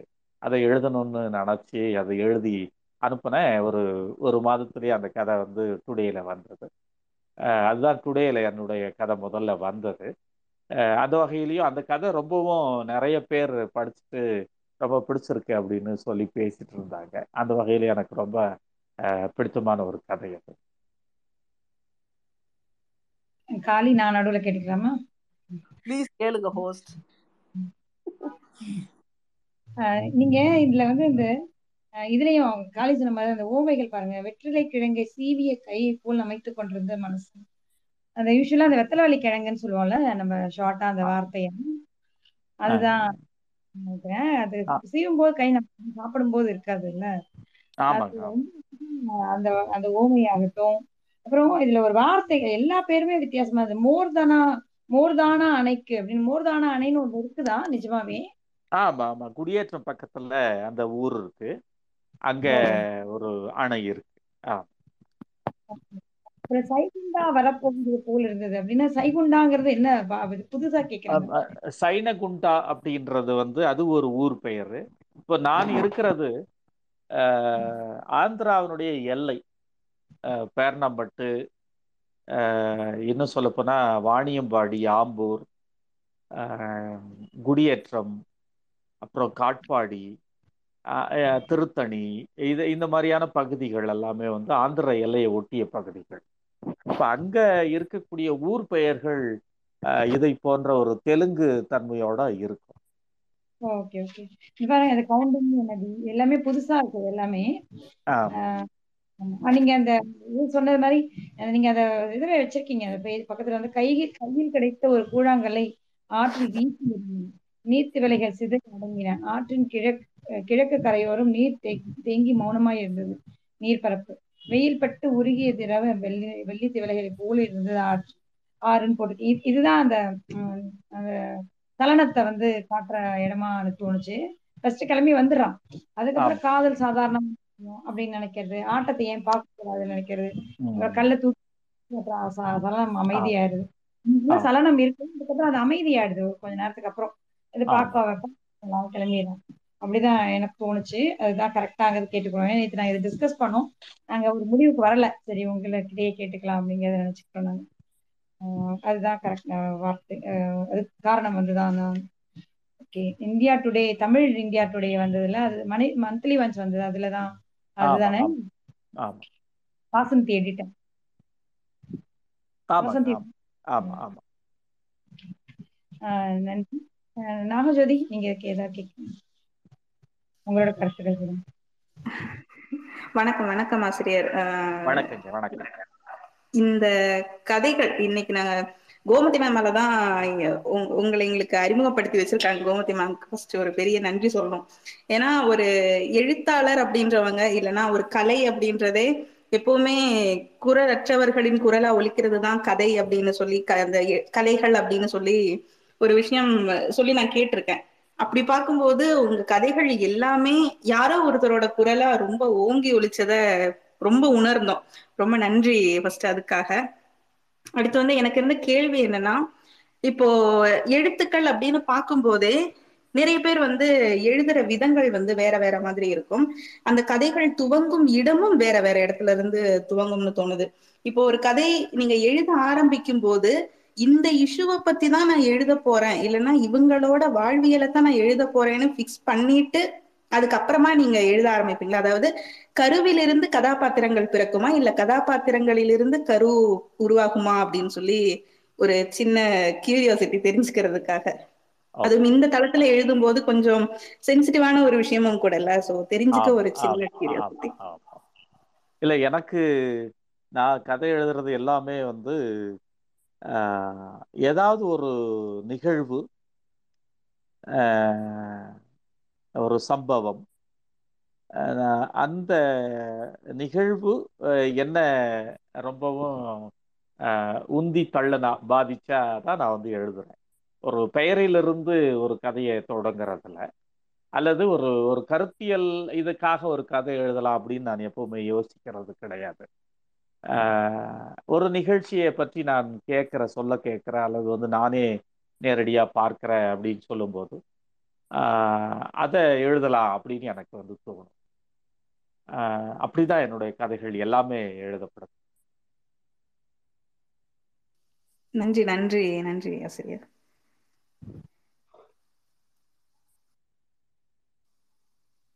ஓகே மீரா மேம் கேக்குறீங்களா மதுரக்காரி மேம் ஹேண்ட் ரைஸ் பண்ணிருக்காங்க மீரா பேசிட்டேன் மீரா மதுரைக்காக மீட்டிங் ஏதாவது இருக்கா? இல்ல பேசுங்க. தான் காட்டுறாங்க எனக்கு. மீரா மீரா நீங்க பேசுறீங்க அப்புறம் மதுரைக்காக ஓகே. வணக்கம் ஆசிரியர் அவர்களுக்கு. வணக்கங்க வணக்கம். ஆஹ் ரொம்ப ரொம்ப அருமையான கதைகள். ஆஹ் நாங்க வந்து இதுக்கு முன்னாடி வாசிச்ச ஒரு கருக்கு அந்த நேரத்துல வாசிக்கிறப்போ எப்படி ஒரு தழுதழுப்பை ஏற்படுத்திச்சோ அது மாதிரி உங்க கதைகள் எல்லாமே வந்து ரொம்ப தழுதழுப்பை ஏற்படுத்தக்கூடியதா இருந்தது. ஒரு கனத்த சிந்தனைக்கு கூட்டிட்டு போச்சு. ஒரு ஒரு வரியுமே ரொம்ப ஆழமான வரிகள். சிந்தனைக்கு நிறைய ஒரு வரி எடுத்துக்கிட்டாலே நமக்கு ஆயிரம் சிந்தனைகளுக்கு அது இட்டுட்டு போறதா தான் இருந்தது ரொம்ப ரொம்ப நல்ல ஆழமான கருத்துகள் ஆழமான எழுத்து. உங்களுடைய எழுத்து வந்து ரொம்ப பாதிப்பை ஸ்ட்ராங்கா உண்டாக்குனத பார்க்க முடிஞ்சது. அது மாதிரி எ- எங்க எல்லாருக்குமே ரொம்ப பிடிச்சது நீங்க வச்சிருந்த பெயர்கள். ரொம்ப வித்தியாசமான பெயர்கள் ஒவ்வொருத்தருக்குமே. அது நாங்க வாசிக்கிறப்பவே எல்லாருமே கண்டுபிடிச்சோம். பேரெல்லாமே வித்தியாசமா இருக்கே அப்படின்னு நினைச்சோம். அது மாதிரி ரொம்ப அழகானதா இருந்தது வந்து உங்களுடைய உவமைகள். இந்த கதைகள்ல எல்லாமே வந்து தனித்து தெரிஞ்சது வந்து உவமைகள் அதுல எனக்கு ரொம்ப பிடிச்சது வந்து இந்த சாம்பல் தூவின வயல் போல அப்படின்னு நீங்க சொல்றதாகட்டும். அப்புறம் ஒரு கதையில ஆரம்பமே வந்து அந்த அவங்களுடைய தொழில் வச்சே ஆரம்பிச்சிருப்பீங்க. தோலுக்கு சுற்று கழிப்பது மாதிரி ஆமா அப்படின்னு ஆமா அஹ் ரொம்ப அழகா இருந்தது வந்து அதாவது சோகமான இத தாங்கிட்டு இருக்கிற கதைகள்ல கூட இவ்வளவு அழகா ஒரு கதையை எழுத முடியுமான்னு நீங்க சொன்ன விதம் வந்து ரொம்ப எனக்கு பிடிச்சிருந்தது. எங்க எல்லாருக்குமே ரொம்ப பிடிச்சிருந்தது. அது மாதிரி இந்த கதைகளின் முடிவும் வந்து நீங்க வந்து சில நேரத்துல எங்களோட சிந்தனைக்கு விட்ட மாதிரியே கூட இருந்தது. இப்படியும் இருக்கலாமா அப்படியும் இருக்கலாமா அப்படின்ற மாதிரி சில முடிவுகள் இருந்தது. ஆனா ரொம்ப அழகான முடிவுகளாகவும் அது இருந்தது. மொத்தத்துல உங்க கதைகள் வந்து ரொம்ப எனக்கு இப்பதான் நான் ஃபர்ஸ்ட் டைம் உங்களுடைய கதைகள் வாசிச்சிருக்கேன். தேங்க்ஸ் டு கோமதி அவங்க தான் எங்களுக்கு இன்ட்ரடியூஸ் பண்ணியிருந்தாங்க. ரொம்ப ரொம்ப மனதை தாக்கம் ஏற்படுத்திய கதைகளா இருந்தது. ரொம்ப ரொம்ப நன்றி ஆசிரியர் உங்களுக்கு. நன்றி நன்றி. உங்க கருத்துக்கள் ரொம்ப எனக்கு உற்சாகத்தை கொடுக்குது. ரொம்ப நன்றிங்க. நாங்க எல்லாரும் திரும்ப திரும்ப இப்பதான் நாங்க உங்களை படிச்சிருக்கோம் சொன்னதுல தவறா நினைச்சுக்க கூடாது. நாங்க ரொம்பவே இலக்கியவாதிகள் இலக்கியத்துல அவ்வளவா பரிச்சயம் இல்ல. தற்செயலா. ஒரு புத்தக வாசிப்பை ஆரம்பித்து இப்பதான் எங்களுக்கு நிறைய இலக்கியங்கள் அறிமுகமாயிட்டே சரி முதல் முறையா சரி. ஆட்டன் சக்காவை படிச்சோம் முதல் முறையா பஷீர் படிச்சோம் முதல் முறையா அம்பை படிச்சோம். இப்போ நீங்க இது இதுல வந்து தரமான அறிமுகங்களா எங்களுக்கு அளிக்கிறதுல கோமதி வந்து ஒரு ரொம்ப முக்கிய முக்கியமான ரோல் ப்ளே பண்ணுவாங்க. மார்க்ஸ் அவர்களை படிச்சோம். ஆ மார்க்ஸ் அவர்களுடைய இது படிச்சோம். ரொம்ப உட்கருத்தும் வீரியமும். அதே சமயம் நம்மளை இன்னும் நிறைய விஷயங்கள்ல உம், இன்னும் பல்முனைகள்ல நம்ம சிந்தனைகளை தட்டி கிளப்பி வர நிறைய இலக்கியங்களை அவங்க தான் தொடர்ந்து எங்களுக்கு அறிமுகப்படுத்திட்டு இருக்காங்க. அதனால நாங்க எங்களை தவறா நினைச்சுக்க கூடாது. நாங்க ரொம்ப கத்துக்குட்டிகள் ஆனா இல்ல நான் அப்படி நினைக்கல. எடுத்துக்காதீங்க. ரிவைன் பண்றேன். ஆளி எழுத எழுத்துக்கள் வந்து ரொம்ப நல்லா இருக்கும் அவங்க ஒரு சிறந்த எழுத்தாளரா வருவாங்க சீக்கிரமா. ஆஹ் அந்த அளவுக்கு அவங்களோட வார்த்தைகள் ரொம்ப கிளியரா இருக்கும். ரொம்ப அழகா படிப்பாங்க. அவங்க பாட்டு இன்னைக்கு உங்களோட கதையை வந்து பாட்டெல்லாம் பாடி கிடை படிச்சிருக்காங்க பாருங்க. எப்பயுமே அதெல்லாம் அழகா படிப்பாங்க. வந்து ஒரு சின்ன மேனேஜர் மாதிரி தான் அவ்வளவுதான் ஆனா எல்லாருமே நாகஜோதி வந்து தினமும் ஒரு புத்தகம் படிச்சு தினமும் ஒரு ட்வீட் போடுவாங்க. அவங்க இப்ப ரொம்ப சின்ன பொண்ணு. அவங்க இப்பதான் படிக்க இது அதனால அவங்களுக்கு இதெல்லாம் அறிமுகம் ஆகல. அப்படிங்கிறது ஒரு ஒரு சாதாரண விஷயம். அவ்வளவுதான். மத்தபடி வந்து அப்படிலாம் இல்ல. எல்லாரும் பயங்கரமா நாங்க இந்த நாலு பேர்ல நான் தான் இதுல ரொம்ப என்ன சொல்றது கொஞ்சமா வேலை செஞ்சுட்டு இருக்கேன்னு சொல்லணும். மீரா நாகஜோதி காளி நான் நாங்க நாலு பேரும் தான் இந்த முச்சந்து மன்றம் அப்படிங்கறத நடத்திக்கிட்டு இருக்கோம். ஒரு ஒரு வாரமும் ஒருத்தன் ஹோஸ்ட் பண்ணுவோம் நான் ஹோஸ்ட் பண்ணும்போது இந்த புத்தகத்தை எடுத்திருக்கேன். அவ்வளவுதான். மத்தபடி வந்து அப்படிலாம் இல்ல. உம் வேற அப்படிதான் சொல்லணும்னு எனக்கு தோணுது. மேபி அவங்களுக்கு அறிமுகமாகாம இருக்கலாம். எல்லாமே எல்லாரையும் படிச்சிட முடியாதுல்ல. நேரம் தேவை இல்லையா? மத்தபடி ஒண்ணும் அது அவங்களுக்கான அவங்களுக்கான கிரெடிட்டா நான் கொடுத்தே ஆகணும். நீங்க முடிஞ்சா நேரம் இருந்தா காளியோட ட்வீட்ஸ் கொஞ்சம் பாருங்க. உங்களுக்கு தெரியும். அவங்க மீன் வறுக்கறத பத்தி ஒரு கவிதை எழுதியிருப்பாங்க. அதை கொஞ்சம் பாருங்க சங்கரா மீன். ரொம்ப ஃபன்னியாவும் எழுதியிருப்பாங்க. ஓகே சரி இன்டர்வியூ பண்ணதுக்கு. மீரா நீங்க உங்க முடிச்சிட்டீங்களா? நான் முடிச்சிட்டேன். அதுதான். உண்மையிலேயே அதுதான். இதுல வந்து அந்த மல்லா. அது வந்து எனக்கு வந்து உங்களுடைய அந்த கதை வந்து இது அம்மா வந்தால் ஞாபகப்படுத்திச்சு. ஒரு அழகான ஒரு பொண்ணு இருந்தா அது என்ன பண்ண தெரியாது ராஜ்குமார் வந்திருக்கீங்க. வீட்டிங் நடுவில் ஒரே நிமிஷம். ராஜ்குமார் அப்ரூவ் பண்றேன் ஒரு நீங்க ஒரு நிமிஷம். ஓகே ஒரு டூ மினிட்ஸ் வெயிட் பண்ணுங்க ராஜ்குமார். ஓகே அதுல வந்து கடைசியா நீங்க முடிச்சிருக்கிறது வந்து எனக்கும் மீராவுக்கும் இந்த விஷயங்கள்லாம் தோணுச்சு. காலி இல்லைன்றாங்க. ஆக்சுவலா வந்து மல்லா வந்து அந்த சாமி ஆடுறதா நினைச்சு சும்மா அது வந்து ஒரு அவங்களுக்கான ஒரு போர்வையா போத்திக்கிறாங்க. அதுக்கப்புறம் அவங்க அந்த அந்த ரகுபதி வந்து அவங்களுக்கான ஒரு தகுதியான சரியான அவங்களோட தேவைகளை தீர்த்து வைக்க முடிகிற கணவனாக இல்லை. அதனாலதான் வந்து அவங்க வந்து ஒரு உம் என்ன ஆச்சு என்னவா அவனுக்கு கேட்க ரகுவின் கேள்விக்கு சிரிப்பாய் இழைந்தால் மல்லம்மாள். அப்பொழுது அவளை பார்க்க அதிக ஈர்ப்பு இருந்தது. மல்லம்மாள் வந்து அந்த பாட்டியுடைய பேரை வந்து போறதை பத்தி கேட்கும் பொழுதோ அதுக்கப்புறம் வந்து நிலா காட்டி இது பண்ணும்பொழுது வந்து சும்மா இது அவங்களுக்கு வந்து சாமி வந்துடுற மாதிரி பண்றது மிரட்டுறது அவங்க சொல்றதை மட்டுமே அந்த கணவர் கேட்டுட்டு இருக்கிறது. அம்மா வந்தாலே அப்படிதானே. இந்த குழந்தை கொண்டு போய் நல்ல அழகான ஒரு குழந்தை ரொம்ப வளர்த்தியான ஒரு குழந்தை கொண்டு போய் நீ இவனை கொண்டு போய் நீ ஆஹ் சாஸ்திரம் படிக்கிறதுக்கு விட்டுரு அப்படின்னு புரிஞ்சு சொன்ன உடனே கேட்டுக்கிற புருஷனா அதுல எப்படி இருக்கானோ அதே மாதிரி ஆஹ் ரகுபதியும் இருக்கிற மாதிரி எனக்கு ஒரு கம்பாரிசன் தோணுச்சு. ஆனா ரெண்டும் வேற வேற களங்கள் அது. ஆனா வந்து கிட்டத்தட்ட ஒரு அழகான ஒரு மனைவி வந்து ஒரு சாதாரணமான ஒரு கணவனுக்கு எப்படி அதுல வர சிக்கல்கள் அது வந்து நீங்க அவ- அவர் ஒரு ஒரு தளத்துல சொல்லியிருக்காரு நீங்க இன்னொரு தளத்துல ரொம்ப அழகாக சொல்லியிருக்கிறீங்க. அதுக்கப்புறம் கடைசியா வந்து ஒரு அத்தனை திரும்பி வந்துருவேன் மல்லாவுக்காக ஏங்குறது அவமா? மல்லா இறக்கவே முடியாதுன்னு நினைக்கிறதும் மல்லா திரும்பி வந்துருவான்னு நினைக்கிறதும் மல்லாவோட தங்கச்சி வீட்டுக்கு கூட்டிட்டு வந்தது மல்லாவே வந்துதான் நினைச்சு ஏத்துக்கிறான் அப்படின்னு நாங்க நினைக்கிறோம். காளி வந்து இல்லைன்னு நினைக்கிறாங்க. உங்க நீங்க எப்படி நினைச்சு எழுதுனீங்கன்னு சொல்ல முடியுமான்னு கேட்கிறேன் நிச்சயமா நிச்சயமா. ஆஹ் எனக்கு ரொம்பவும் ஆஹ் சந்தோஷமா இருக்கிறது என்னன்னா தீஜாவனுடைய கதையோட அம்மா வந்தாளோட இதை நீங்க ஒப்பிடுற போது ரொம்பவுமே எனக்கு உற்சாகமா இருக்கு. எனக்கு ரொம்ப தீஜாவனுடைய ரைட்டிங்ஸ் வந்து எனக்கு ரொம்ப பிடிக்கும். தமிழில் வந்து ஒரு மெஸ்மரைசிங் ரைட்டிங் ரைட்டர் அப்படின்னு சொன்னால் அது தீஜா மட்டும்தான் நான் சொல்லுவேன். அவர் வந்து ஒரு அழகின் உபாசகர் ஆராதகர் அப்படின்னு சொல்லலாம். இந்த கதையும் வந்து அது போலதான். எனக்கு என்ன தோணுச்சுன்னா நீங்கள் அந்த விஷயத்த ரொம்ப சரியாக சொன்னீங்க. ஒரு அந்த அழகு அப்படின்னு சொல்கிறது வந்து சமூகத்தில் ஆராதிக்கப்படுற அதே நேரத்தில் அதை சுற்றிய ஒரு புதிர் தன்மையும் ஆபத்துகளும் நெருக்கடிகளும் இருந்துகிட்டே இருக்கு. அப்புறம் உளவியல் அப்படின்னு சொல்றது இன்னொரு விஷயமும் ஒன்று இருக்கு. அதாவது இந்த பெண்கள் வந்து தங்களை ஒரு ஹைட் பண்ணிக்கிறதுக்கு தங்களுடைய தேவைகளை நிறைவேற்றிக்கிறதுக்கு அல்லது டாமினன்ட் பண்றதுக்கு சில விஷயங்களை கையில் எடுக்கிறாங்க. அது அவர்களுடைய ஒரு கவசமாக தான் அது எனக்கு தோணுது. அந்த சாமி ஆடுறது மிரள் வர்றது அந்த மாதிரியான விஷயங்கள்.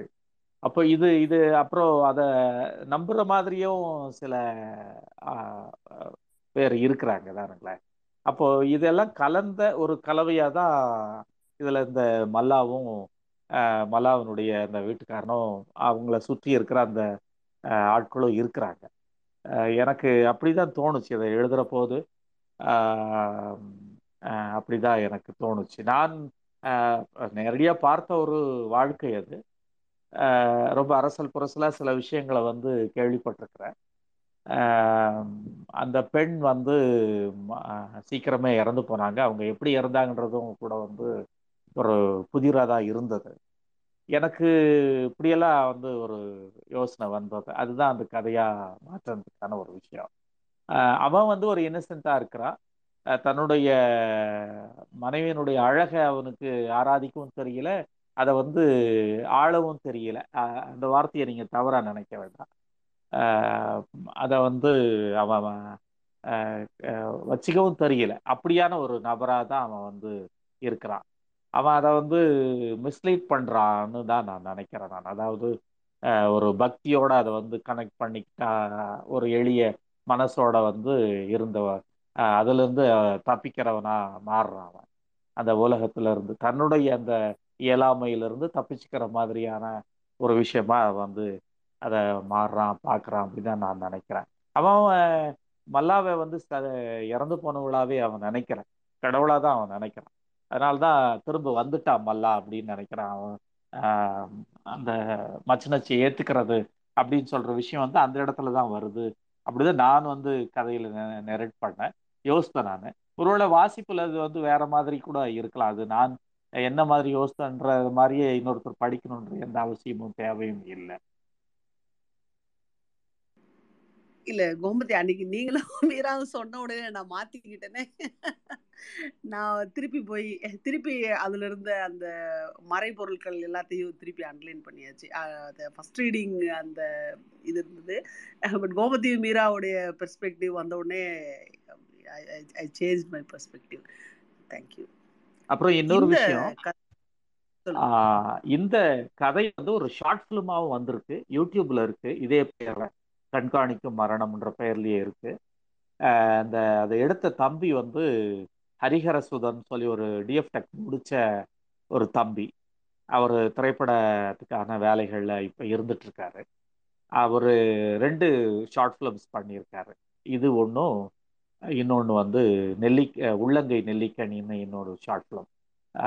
இந்த இந்த படத்தை நீங்கள் கண்காணிக்கும் மரணம் படத்தை நீங்கள் பார்க்கலாம். இதுல என்ன விசேஷம்னா அந்த கதையை நான் எங்க கேள்விப்பட்டேனோ அந்த கிராமத்துல இதை நாங்க ஷூட் பண்ணோம். பட் யாருக்குமே இது தெரியாது.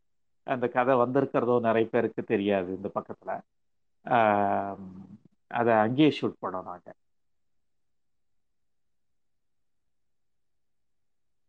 என்ன தலைப்பு சொன்னீங்க? மறுபடியும் சொல்ல முடியுமா? கண்- கண்காணிக்கும் கண்காணிக்கும் மரணம். அதே தலைப்பே வந்திருக்காங்க. அதே தலைப்பு தான் அதே தலைப்பு தான். அடுத்து மதுரக்காரை நீங்க உங்களோட கருத்துக்களை பகிர்ந்துக்குங்க. நன்றி நன்றி நன்றிங்க. ரொம்ப சந்தோஷம். ஐயா நீங்க வந்ததுக்கு ரொம்ப நன்றி. இருக்கிற மாதிரி காட்டுது கோமதி. கேக்குதா நான் பேசுறது?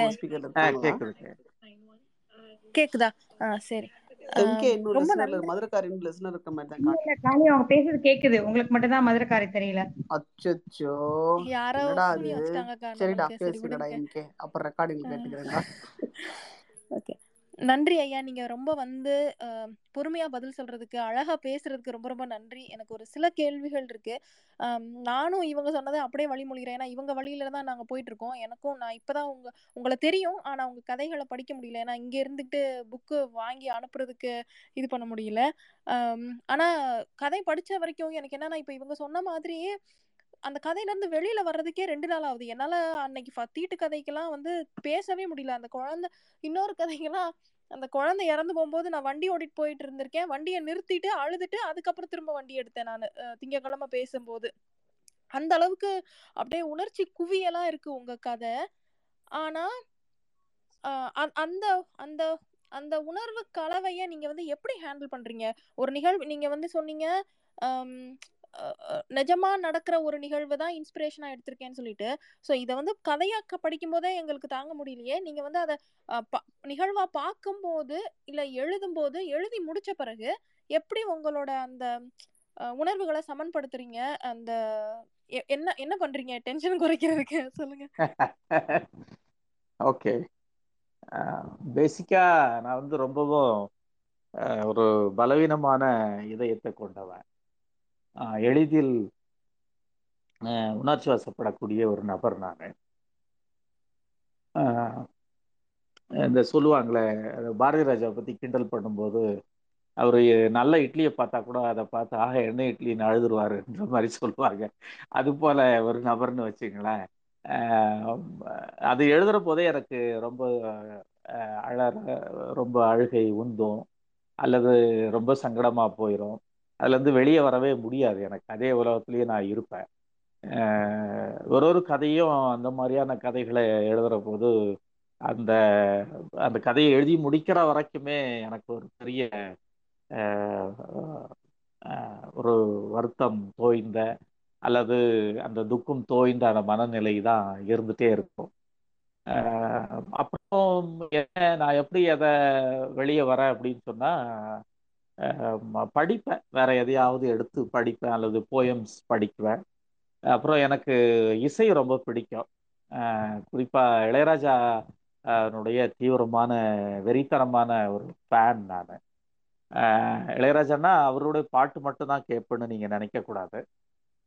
தமிழ் சினிமா பாடத் தொடங்கின காலகட்டத்திலேருந்து இணைய வரைக்குமான எல்லா பாட்டையும் நான் கேட்குறேன். ஓரளவு இந்த சாஸ்திரிய இசை நுணுக்கங்கள் எனக்கு புரியும். எனக்கு வெஸ்டர்ன் விட வந்து எனக்கு கிளாசிக்கலும் அந்த மெலடியும் ரொம்ப எனக்கு பிடித்தமான ஒன்று. அந்த வகையில் பாட்டு நிறைய கேட்பேன். பாட்டு கேட்குற போது என் மனசு வந்து ரொம்ப லேசாக மாறிடும். ஆனால் உலக அளவுலேயே என்ன சொல்கிறாங்க அப்படின்னு சொன்னால் ரொம்ப சோகமான துக்ககரமான ஒரு எழுத்து தான் சிறந்த எழுத்துன்னு சொல்றாங்க. சுந்தரராம் சாமி ஒரு பேட்டியிலோ அல்லது எழுத்துலையோ வந்து அதை குறிப்பிட்டிருக்காரு.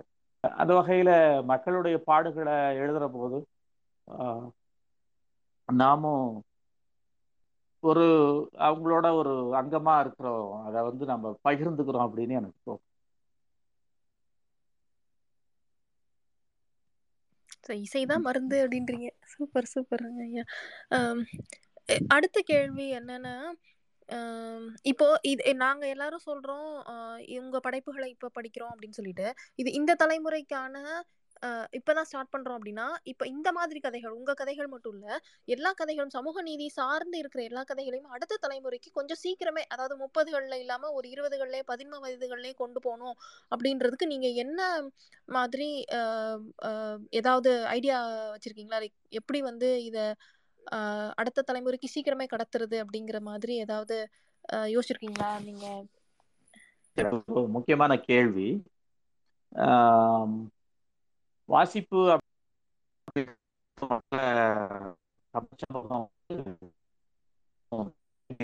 தான் நான் நினைக்கிறேன். உறுதியா நான் அப்படி சொல்லுவேன். ஏன்னா நான் பயணம் செஞ்சிருக்கேன்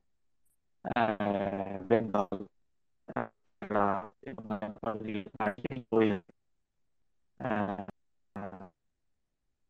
ஆஹ் இது போன்ற பகுதிகள்.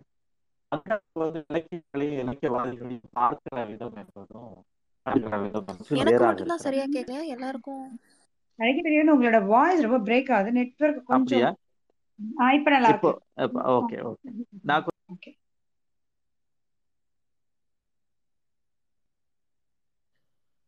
கனெக்டிங்ல போயிட்டாரு கோமதி மேம்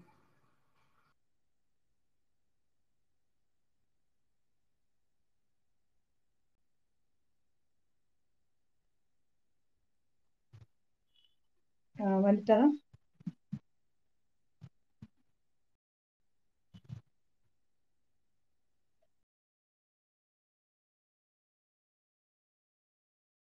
ப்ரூவ் பண்ண நீ. ரிக்வஸ்ட் அவர் கொடுத்துருக்காரு மேம் அக்செப்ட் பண்ணி பாருங்க. அக்செப்ட் பண்ணிட்டேன். என்- எனக்கு ரெக்வஸ்ட் எதுவுமே இல்லை இப்போ ஜீரோ எனக்கு ரெக்வஸ்ட்லேயே காட்டுது மேம் அக்செப்ட் பண்ணுங்க. நான் பண்ணிட்டேன். நானும் பண்ணிட்டு இருக்கேன். மறுபடியும் ரிக்வஸ்ட்ல தான் காட்டுது. எனக்கு அவரை காட்டவே இல்லை சுத்தமா. ஓ. இருக்காரு லிசனில் இருக்காரு. நான் கோவம் இருக்கேன் இல்ல இது எதை பத்தின விவாதம் தெரியல.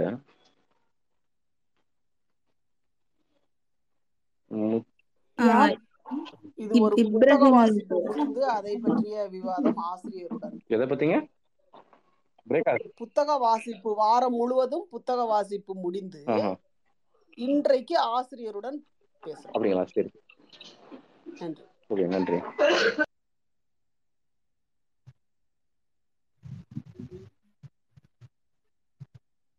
நான் ஒரு கேள்வி கேட்கலாமா? அவர் வந்தாருன்னா?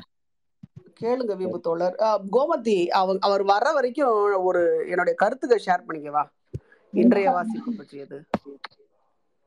நிச்சயமா. நானே அதை மிஸ் பண்ணேன்க்கா. பேசுங்கக்கா. நன்றிடா நன்றிடா.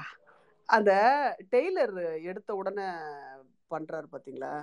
நான் வா- வராத. உரு பதில் சொல்றது அதாவது நான் உனக்கு பதில் சொல்றதுக்கு கடமைப்பட்டவன் கிடையாது. நான்லாம் உனக்கு தச்சு கொடுக்குறதே பெரிய விஷயம். நான் உனக்கு சேவை செய்யல. உன்கிட்ட நான் காசு வாங்கிட்டு நான் உனக்கு எந்த சேவையும் செய்யல. போனா போகுதுன்னு காலை அழகிய பெரியவன் வந்துட்டாரு. நீ கண்டினியூ போனா போகட்டும்னு நான் உனக்கு இந்த சேவை பண்றேன்.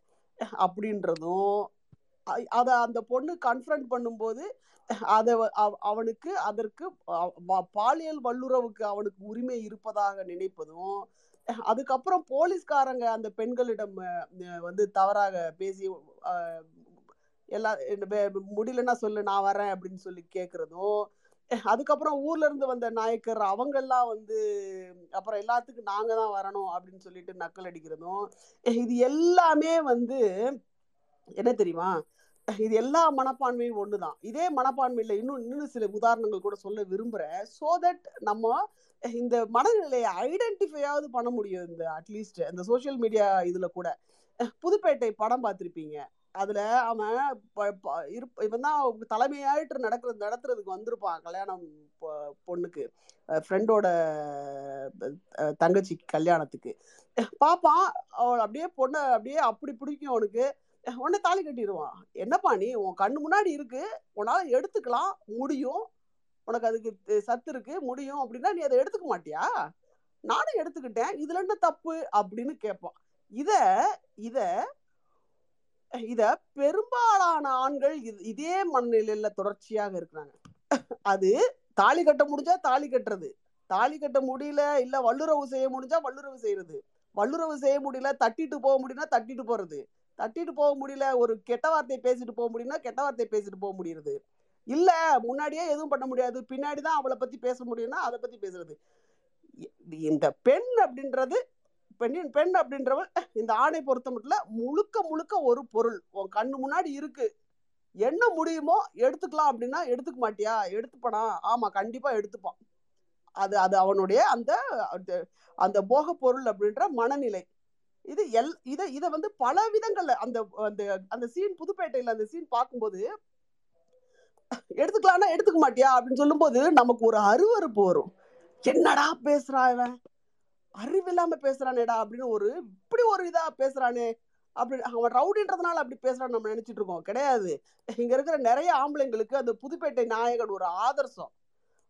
டேய் ச்சே பின்னிட்டான்ல அப்படின்றதுதான் இந்த இவனுங்களை மனசுக்குள்ள எல்லாம் வர்றது.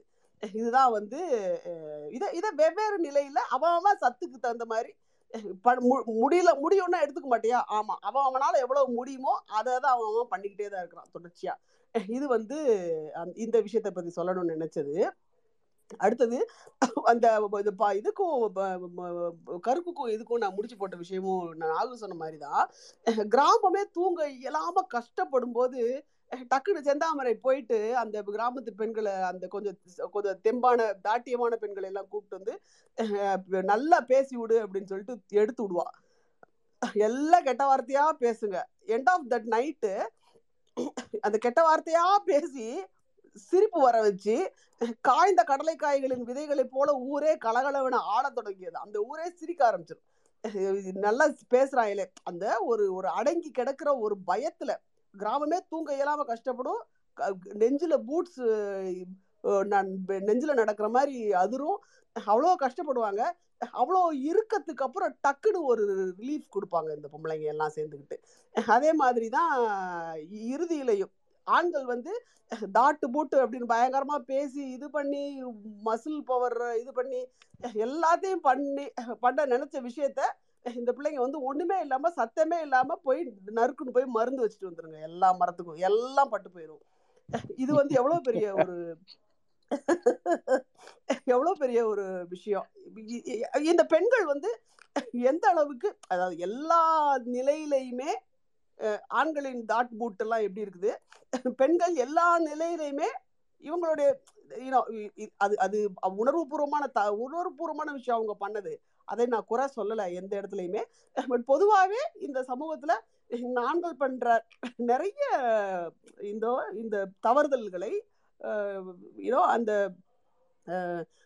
கு- யோசிக்காத சில விஷயங்களை தாங்குபவர்களாக அதை ச- சரி செய்பவர்களாக அதிலிருந்து ஒரு ஜீவனை வாழ்க்கையை முளைக்க வைப்பவர்களாக பெண்கள் தொடர்ச்சியாக இருக்கிறது. இது வந்து அந்த கருக்கு சமயத்துலேயே இந்த இதை பார்த்தோம். இந்த கதையிலேயே அதை பார்த்தது எனக்கு வந்து எனக்கு ஒரு மனதுக்கு திருப்தியான ஒரு இதாக இருந்தது. ஆசிரியருடைய நிறைய கதைகளில் நிறைய கதைகளில் அப்படியே ஒரு பாலைவனத்துல இழுத்து நம்மள அப்படியே இழுத்து கூட்டிட்டு போவார். அப்படியே தர தரன்னு பாலைவனத்துல கூட்டிட்டு போயிட்டு கிளைமேக்ஸ்ல அந்த இடத்துல ஏதோ ஒரு சோலையை உருவாக்கி கொடுத்துறாரு. ஏதோ ஒரு பாசிட்டிவிட்டியை உருவாக்கி கொடுத்துறாரு. அது ஒரு பெரிய இன்ஃபேக்ட் தீட்டுல கூட சொ தீட்டுல கூட அதான் சொன்னேன். இந்த கிளைமேக்ஸ் வந்து ஹாப்பி கிளைமேக்ஸ் அவ பைத்தியம் ஆயிட்டா இதை வேற ஒண்ணுமே பண்ண முடியாது. ஆனா அப்படி அப்படி பைத்தியம் ஆகாத எத்தனையோ லட்சக்கணக்கான பிள்ளைங்க அங்கே தானே இருக்காங்க. பட் அப்போ அப்போ இந்த கிளைமேக்ஸ் ஹாப்பி கிளைமேக்ஸ் தானே அப்படின்னு அது மாதிரி பாலைவனத்துல தர தரன்னு இழுத்துட்டு போய் அந்த பாலைவனத்துல ஒரு ஒரு சோலையை சோலையில கொண்டு போய் உட்கார வச்சுட்டு போயிடாரு இதுக்கப்புறம் நீ எப்படி பாலைவனத்தை கிராஸ் பண்ணுவியோ அது ஓன் பாடு. இந்தாப்பா உனக்கு சோலையில கொண்டு வந்து உட்கார வச்சுட்டேன் அப்படின்றது கிளைமேக்ஸ் நன்றி நன்றி ஆசிரியர். அப்பா இப்ப தெரியுதா காளி எப்படியான ஒரு வார்த்தைக்கு விளையாட்டு விளையாட்டு கோம்ஸ்? இப்ப மீரா வாசிச்சு கேட்கணும் மிஸ் பண்ணிட்டோம் நாங்க. ரொம்ப பெரிய வாசிப்பு அவங்களுக்கு. ரொம்ப அவ்வளோ அழகான ஒரு குரல் அவ்வளோ அழகான ரொம்ப நுட்பமா வாசித்திருக்காங்க. ரொம்ப மகிழ்ச்சியா இருக்கு எனக்கு. சந்தோஷமா இருக்கு அவங்க பேசுறத நான் ஓ மீரா வந்து இந்த தடவை அவங்களோட நிறைய வேலைகள்னால வர முடியல. அவங்க வாசிச்சா ரொம்ப அழகா இருக்கும் அவங்களுடைய குரலும் அவங்களுடைய தமிழ் உச்சரிப்பும். ஆங்கிலமும் அப்படிதான் அழகா உச்சரிப்பாங்க. தமிழ் உச்சரிப்பு ரொம்ப நல்லா இருக்கும் எப்படியோ நாலு பேர் வந்து யார் நம்மளுக்கு சொன்னது? நாலு நாலு சமயக்குறவர் மாதிரி நாலு சந்துக்கு நாலு பெண்கள் வந்து குறவர்களா வந்திருக்கிறோம் சொல்லிட்டு இது ப- பரவறதுக்கு அப்படிதான் நாங்க சேர்ந்திருக்கிறோம். இல்ல யாரும் வந்து பெரிய இதெல்லாம் கிடையாது. அது சொல்லிக்கணும். கண்டிப்பா. எல்லாருமே அவங்கவுங்க இடத்துல வந்து பெரிய ஈச்சு இருக்கிறவங்க தான் மீரா நாங்க இந்த வாரம் உங்களை மிஸ் பண்ணோம். இன்றைக்கும் வந்து இன்னைக்காவது உங்களுக்கு கதையை படிக்க சொல்லலாம்னு நினைச்சேன். ஆனா அது ஒரே கதையா முடிச்சிட்டோம் இன்னைக்கு நன்றி. வீம்பு உங்களுடைய கருத்துக்களை நீங்க ஆசிரியர் கூட பகிர்ந்துக்குங்க. அவருக்கும் நேரம் அதுக்கு முன்னாடி அவர் ஒரே ஒரு ஒரு நிமிஷம் மதுரை கறிவரை நீங்க ரெண்டு ஐயா நீங்க எழுதின கதையில வந்து இஸ்லாமியர்களோட நிலத்துல அந்த உழறது வந்து சாதாரண நம்ம தமிழ் பேசக்கூடியவர்கள் அது இல்லாம அந்த பகுதியில வாழக்கூடிய குடியேற்ற மாதிரி ஒரு ஊர்ல அந்த மூணு இதுவும் இருப்பாங்க. இஸ்லாமியர்கள் ஒரு இருப்பாங்க தெ- தெலுங்கு பேசுறவர் இருப்பார்கள் தமிழ் பேசுறவர் இருப்பார்கள். அந்த அளவுக்கு ஒரு இது இனம் இனம் இணக்கம் அப்புறமா மூர்தனா சொன்னீங்க இந்த சொன்னீங்க சித்தூர் இது ப பழமனேர்ன்றதெல்லாம் நமக்கு பக்கம் பக்கமா இருக்குன்ற ஒரு பகுதியில அந்த பகுதிக்காரன்றதுனால இன்னும் கொஞ்சம் எனக்கு அந்த ஒரு இது என்னன்னா என் பக்கத்திலேயே நடந்த மாதிரி அப்படி ஒரு ஒரு பாதிப்பு இருந்தது எனக்கு. அதுக்கப்புறமா ஒரே ஒரு கேள்வி மட்டும் இப்போ நீங்க ஆசிரியர் பணி புரியுறீங்க? அப்படின்னு சொல்லிட்டு படிச்சேன் நானு. ஆஹ் இந்த ஆசிரியர் பணி உங்களுக்கு எந்த அளவுக்கு நிறைவா இருக்கு? மாணாக்கர்களோட பழகிறது வந்து எந்த அளவுக்கு உங்களோட ம இதுக்கு வந்து ரொம்ப இதுவா உத்வேகமா இருக்குது? அப்படின்றது வந்து நான் தெரிஞ்சுக்கணும்னு ஆசைப்படுறேன். வேற எதுவும் நன்றி. ஆமா நான் நடுநிலை பள்ளி ஆசிரியரா இருக்கேன். அதில் அதுல குறிப்பா வந்து ஆறுல இருந்து எட்டு வரைக்கும் இருக்கிற வகுப்புகளுக்கு அறிவியல் பாடத்தை எடுக்கிறேன் நான். அறிவியல் ஆசிரியர் நான். எனக்கு ஆசிரியர் பணி ரொம்ப பிடிச்சிருக்கு. அதுலேயும் குறிப்பாக ஒரு சின்ன குழந்தைகள்ல இருந்து இருந்து ஒரு அடலசென்ட் அந்த வயதை எட்டக்கூடிய அந்த வயசு வரைக்கும் இருக்கிற அந்த பிள்ளைகள் வந்து அவங்களுடைய உலகமே உற்சாகமான ஒரு தனி உலகம் அது. அந்த உலகத்துல அவங்களோட நான் இருக்கிறதுன்றது எனக்கு ரொம்பவும் ஒரு பெரிய பேரு தான் அது ஒரு ஒரு முறையும் நான் என்னதான் வந்து மன சிக்கல்கள்ல இருந்தாலுமே அங்க போனா நான் ஒரு குழந்தையா மாறிடுவேன். அவர்களோட நான் ரொம்பவும் நெருக்கமாக அந்யோன்யமா இருப்பேன். ரொம்ப எனக்கு பிடிச்சமான ஒரு விஷயமாக பள்ளியில இருக்கும்போது அது ரொம்ப நான் மகிழ்ச்சியை உணர்வேன் எப்பவுமே. இல்லைங்க ஐயா. இந்த ஒரு ஆசிரியர் பணிங்கிறதே வந்து நான் வேற ஒரு பணியில இருந்ததுனால எனக்கு இந்த ஆசிரியர் பணி மேல இருக்கக்கூடியதுன்னா அவங்கள பார்க்கும்போது பொறாம வருது என்னன்னா இந்த இது இயல்பான ஒரு ப- ப- பரிமாற்றம் இருக்கக்கூடிய சிறுவர்கள் சிறுமிகள் அவங்களோட சேர்ந்து பழ இது வந்து உரையாடல் நிகழ்த்தி அவங்கள வந்து மேலுக்கு டீச்சர்ன்ற வார்த்தை சொல்றாங்க.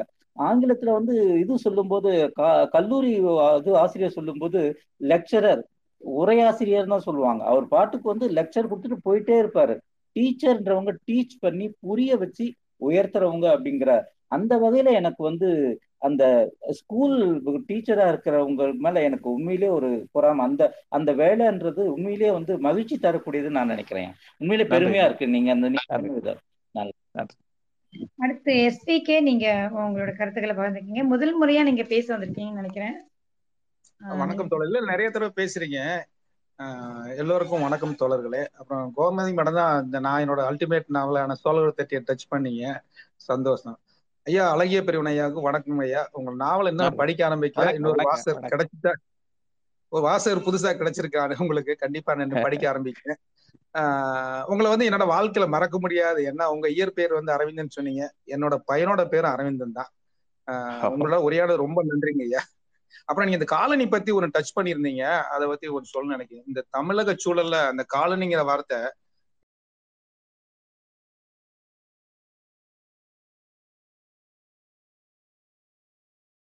எவ்வளவு மோசமா பயன்படுத்தப்படுகிறது?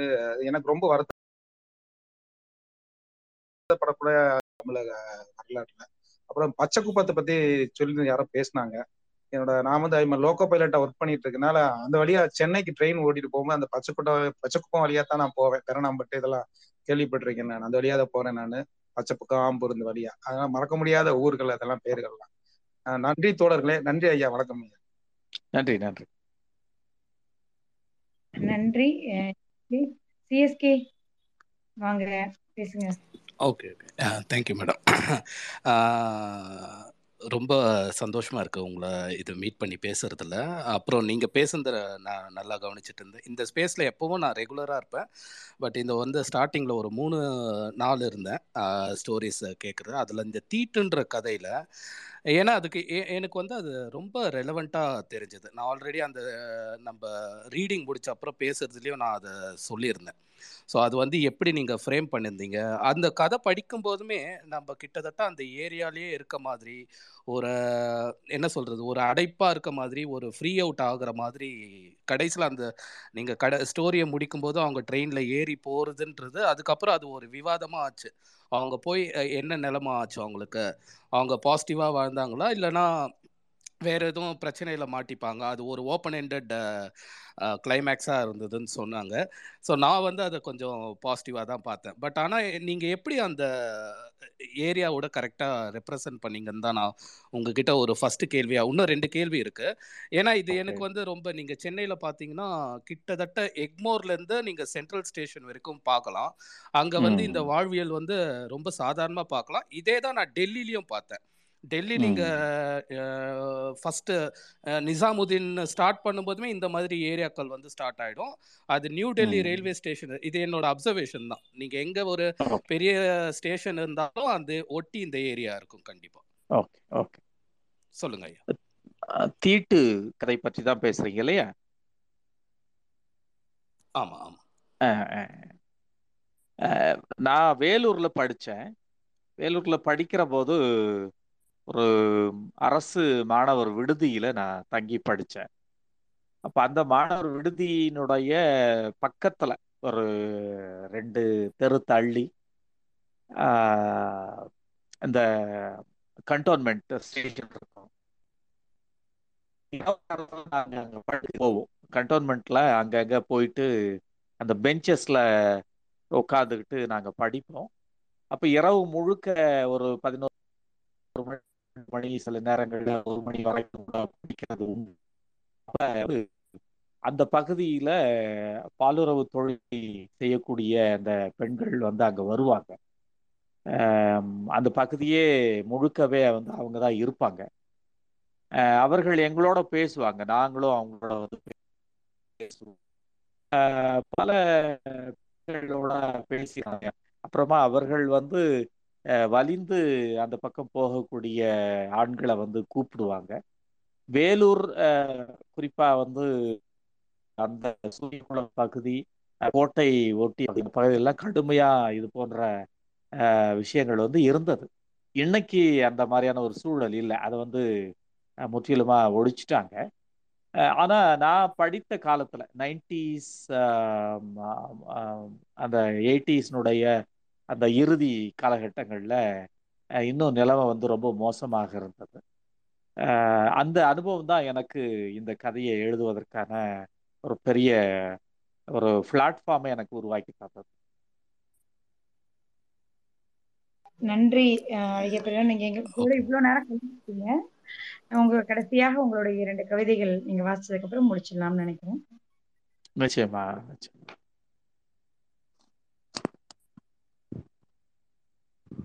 என்னுடைய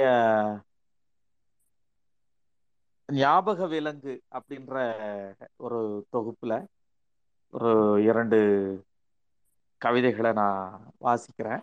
ஒன்று ஒரு பொலிட்டிக்கலான ஒரு விஷயம்தான் அந்த கவிதை. ஒரு சின்ன குறிப்பு இதுக்கு இருக்கு. அதாவது திருச்சியில வந்து மேலப்புதூர் அப்படின்ற ஒரு ஊர்ல கிறித்தவ கல்லறை ஒன்று இருக்கு. அந்த கல்லறையினுடைய நடுவுல ஒரு சுவர் எழுப்பியிருக்காங்க.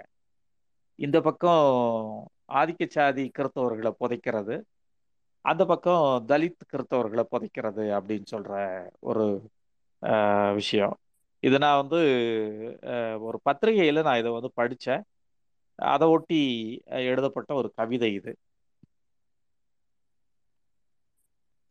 இயேசுவின் இடைக்கால வருகை குறிப்பு. ஒரு பகல் பொழுதில் இயேசு வந்து சேர்ந்தார்.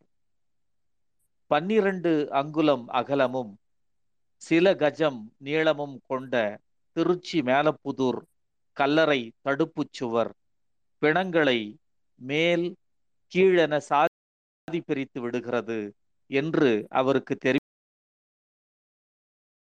தெரிவிக்கப்பட்டிருந்தது. அதை என்றார். ஒடுக்கப்பட்டோரை விடுதலை செய்து அனுப்புவதும் எவ்வகை நுகத்தையும் உடைப்பதும் தான் இறைவன் தேர்ந்து கொள்ளும் நோன்பு. ஏழையர் பேறு பெற்றோர் ஏனெனில் விண்ணரசு அவர்களுக்கு உரியது. உன் மீது நீ அன்பு கூறுவது போல உனக்கு அடுத்தவர் மீதும் அன்பு கூறுவாயாக என்று அங்கு விநியோகிக்கப்படும் போலி அருளுரைகளை கேட்டார். என் இல்லத்தை ஊரும் சேரியுமாய் ஆக்கினீர்களே. சமாரிய பெண்ணிடம் தண்ணீர் கேட்டவனாயிற்றே நான்.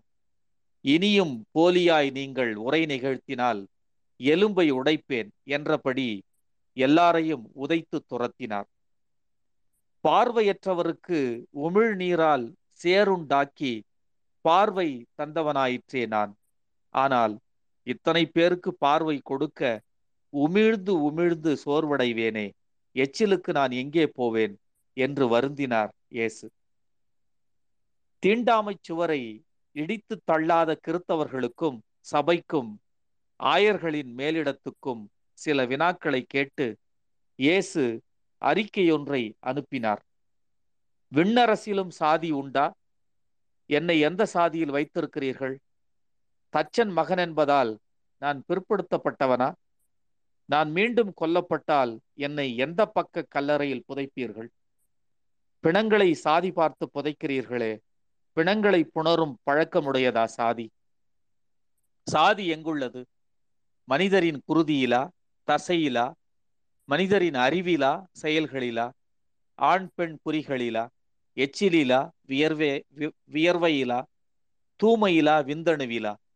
இயேசு ஒரு குன்றின் மீது ஏறி நின்று உறக்கச் சத்தமிட்டார். மெய்யாகவே மெய்யாகவே நான் உங்களுக்கு சொல்கிறேன். உங்களில் ஒருவனும் கிறித்தவன் இல்லை. பின்பு இயேசு மலையிலிருந்து கீழிறங்கி ஒரு கடப்பாறையுடன் மேலப்புதூர் கல்லறை நோக்கி போனார்.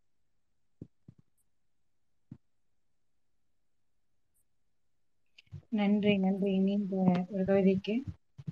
இன்னொரு ஒரு சின்ன கவிதை.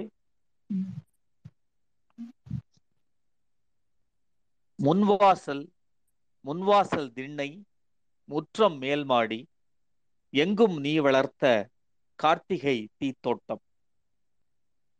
முன்வாசல் திண்ணை முற்றம் மேல்மாடி எங்கும் நீ வளர்த்த கார்த்திகை தீத்தோட்டம். நெளிவிரல்கள் நெய்யூற்றி நட்ட திரிகள் வேர்பிடிக்க தீபத் தொட்டிகளில் சின்னஞ்சிறு தீப்பூக்கள். தீபங்கள் கொய்யும் காற்று உன்னிடமோ குழைகிறது. தீ பூசி சிவந்த முகம் தீக்குளங்கள் விழியிரண்டும். தீபமென நீ அசைந்து எதிர்ப்படும் நெஞ்சை எல்லாம் தீயிட்டு கொளுத்துகிறாய். நன்றி. நன்றி. உங்களுடைய அழகான கவிதைகளுக்கும். நாங்கள் நாங்க அதை தான் மிஸ் பண்ணோம். அதனால தான் உங்ககிட்ட அந்த ரெக்வஸ்ட் வச்சோம். படிக்க முடியல. ஏன்னா இங்க வந்து நாங்க சிறுகதைகள் அப்புறம் கட்டுரை தொகுப்புகள் மட்டும்தான் இது வரைக்கும் படிச்சுட்டு இருக்கோம் கவிதைகள் எடுக்கல. அதை எடுத்தா எப்படி ஹேண்டில் பண்றதுங்கிற ஒரு டவுட் இருக்கு எங்களுக்கு.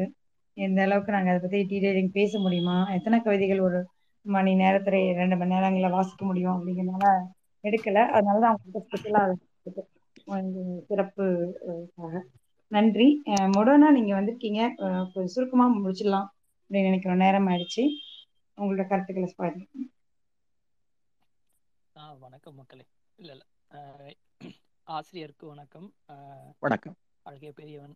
வணக்கம் இங்க எல்லாருமே ஒத்த கிட்டத்தட்ட ஒத்த கருத்து உள்ளவங்க தான். அதனால உங்களிடம் கேட்கப்பட்ட கேள்விகள் இல்ல நம்ம வச்ச விவாதங்கள் எல்லாமே நானும் கீழே இருந்து கவனிச்சிட்டு இருந்தேன். நானும் கேட்கணும்னு நினைச்ச ஒரு விஷயங்கள் தான். அதனால மகிழ்ச்சி. நான் ரசிச்சதை சொல்லிடுறேன். கேள்விகள் இல்லைங்க. நான் உங்- உங்களுடைய அறிமுகம் எனக்கு ஒரு ஃபேஸ்புக்கில் ஒரு கவிதை உங்களுடைய கவிதைகள் மூலியமாக தான் அறிமுகம். ஒரு பகிரப்பட்டிருந்தது. அப்புறம் அதுலேருந்து தான் போனேன். உங்களுடைய கவிதைகள் நெ- நெடுங்கவிதைகளாக இருக்கும். அதே ஆழமான கருத்துக்கள் நிறைந்ததாக இருக்கும்.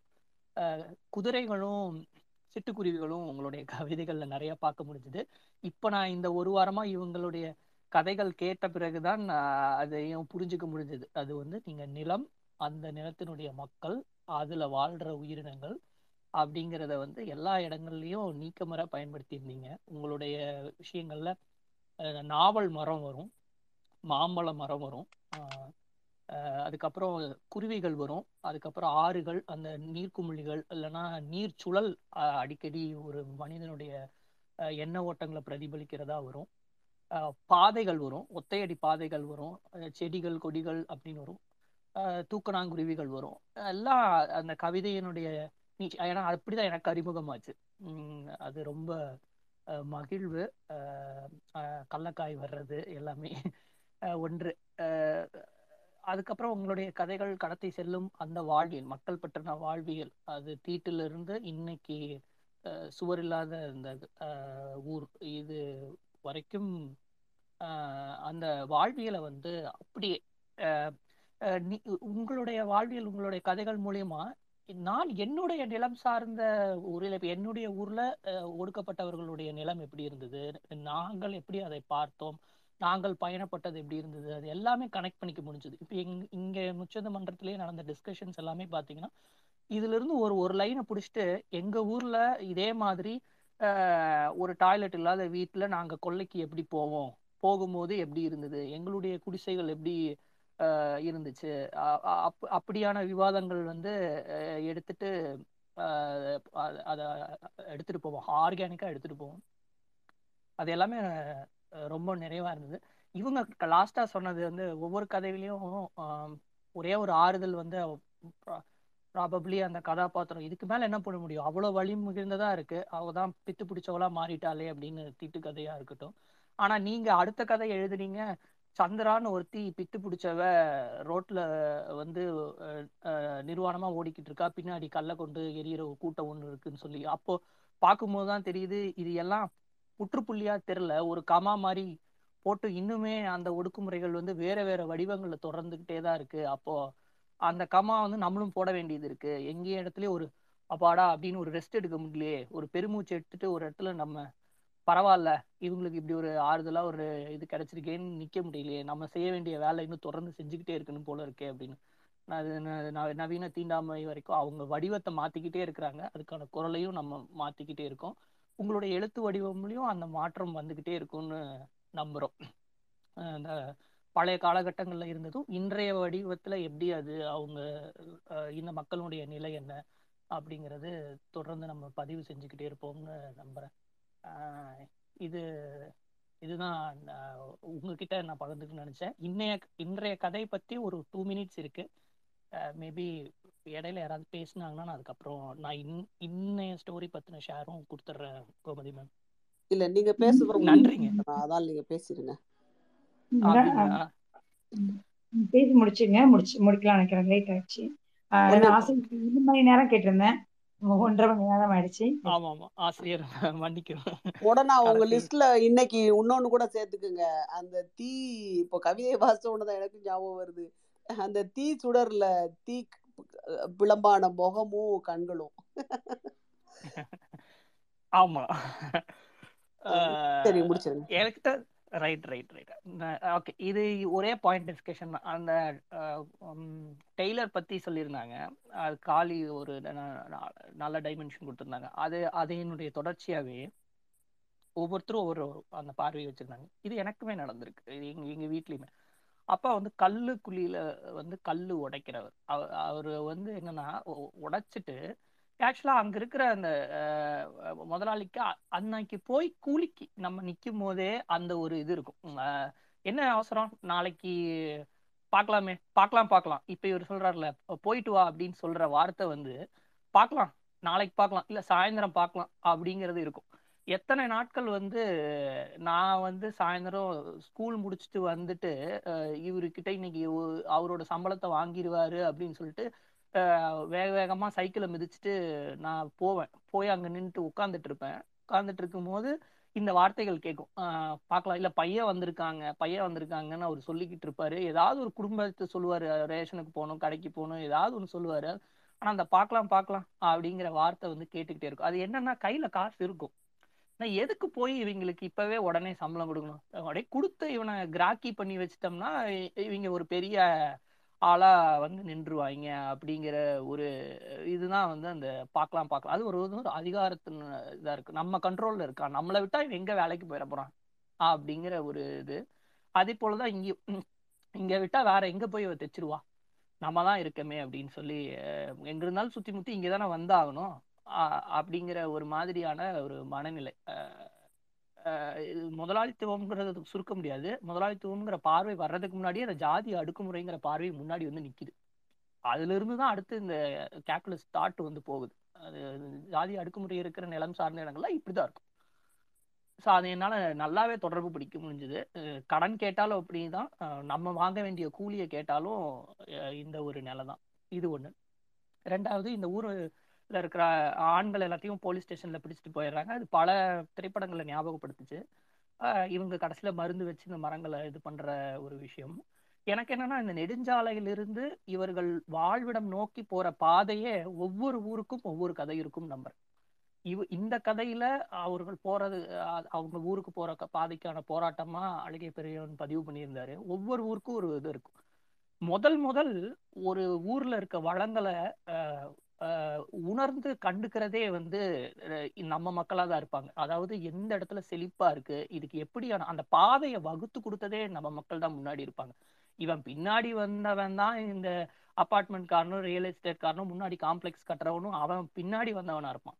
அந்த ஊர்ல எந்த இடத்துல தண்ணி இருக்கும் எந்த இடத்துல வந்து காட்டுக்கு போறதுக்கான வழி ஏகுவா இருக்கும் அதை அமைச்சு அதை அதை பாதையை போ- ஒரு ஒத்தையடியோ ரெட்டையடி பாதையோ போட்டதே முதல்ல நம்ம ம- பசங்க தான் இருப்பாங்க அதுக்கு முன்னாடி இங்கே கட்டடங்களை எழுப்பிட்டு இல்லை ஒரு மடத்தை எழுப்பிட்டு ஒரு யோகா மையத்தை எழுப்பிட்டு இல்லை ஆள் உயரத்துக்கு ஒரு சிலையை கட்டிட்டு அப்புறம் பின்னாடி இருக்கிற மக்களுக்கு நீ சுற்றி போ நீ ஊரை சுற்றிட்டு போ நெடுஞ்சாலையிலேருந்து அப்படி போ இப்படி போங்கிற இந்த கை காமிக்கிறது தான் நடந்தது. கொஞ்ச நாள் முன்னாடி கூட ஒரு கேஸ் ஒன்று செய்தியில் பார்த்ததுன்னா நிலம் ரெண்டு பக்கம் நிலம் இருக்கு. ஆனா முன்னாடி இருக்கிற நிலம் வந்து ஒரு ஒடுக்கப்பட்டவனுடைய நிலம். அதை பின்னாடி இருக்கிறவரு வேற ஒருத்தருடைய நிலம்.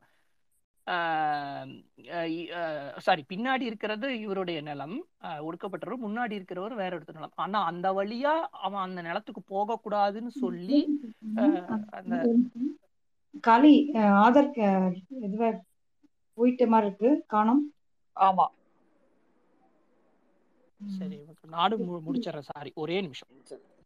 கிளம்பிட்டார். அந்த கேஸ்ல பாத்தீங்கன்னா இவன் வந்து இவன் இந்த ஜாதியில இருக்கவன் என் நிலத்தை தாண்டி தான் அவன் நிலத்துக்கு போறாங்கிறது தெரிஞ்சு ஒரு ஒரு வேலியை அமைச்சு தடுத்து நிறுத்தி இது ஏன் நிலம் நான் அப்படிதான் பண்ணுவேன் அப்படின்னு இருக்கும். கலெக்டர் கூட அந்த இடத்துக்கு வருவாரு. அந்த இடத்துக்கு வந்து பேசும் பொழுது இவங்களுக்கு சார்பா வந்து பேசுவார். ஸோ அந்த ஒரு நிலை தான் ஸோ நடந்து போறது கூட என் என் நிலத்து வழியா இவன் நடந்து போகக்கூடாது. தேவைன்னா அப்படி சுத்திட்டு அப்படிக்கா போட்டோம் ஆஹ் அப்படிங்கிற பார்வை. ஸோ அதையும் இந்த கதையோட தான் நான் பார்க்குறேன். அப்படிதான் இதுவும் அமைஞ்சிருக்கும். இவர்களுக்கு உண்டான பாதைகளை இவர்களுக்கு உண்டான வழியை இவர்களுக்கு உண்டான ஊர்களை இவர்களுக்கு உண்டான தேடலை ஏதோ ஒரு ஒடுக்குமுறை பண்றவன் மேல இருக்கிறவன் தடுத்து நிறுத்துவான். அதனுடைய தொடர்ச்சியாக தொடர்ச்சியா தான் இவங்களுடைய போராட்டங்களும் கடைசியில் இந்த இந்த மருந்து வச்சு இது பண்ணுறதும் ஆக மொத்தம் இந்த மொத்த மொத்த இந்த ஒரு வாரத்தினுடைய மொத்த நிகழ்வும் எப்படி பாக்குறேன்னா எல்லா இடங்கள்லயும் இவங்க இவங்களுடைய பிரச்சனையிலிருந்து வெளியில வர்றது மட்டும் விடுதலை கிடையாது. அதுல இருந்து நான் தப்பிச்சிட்டேன். நான் வெளில வந்துட்டேன். எனக்கு மட்டும் ஓகேப்பா அப்படிங்கிறது வந்து ஒரு ஒரு விடுதலையா பார்க்க முடியாது.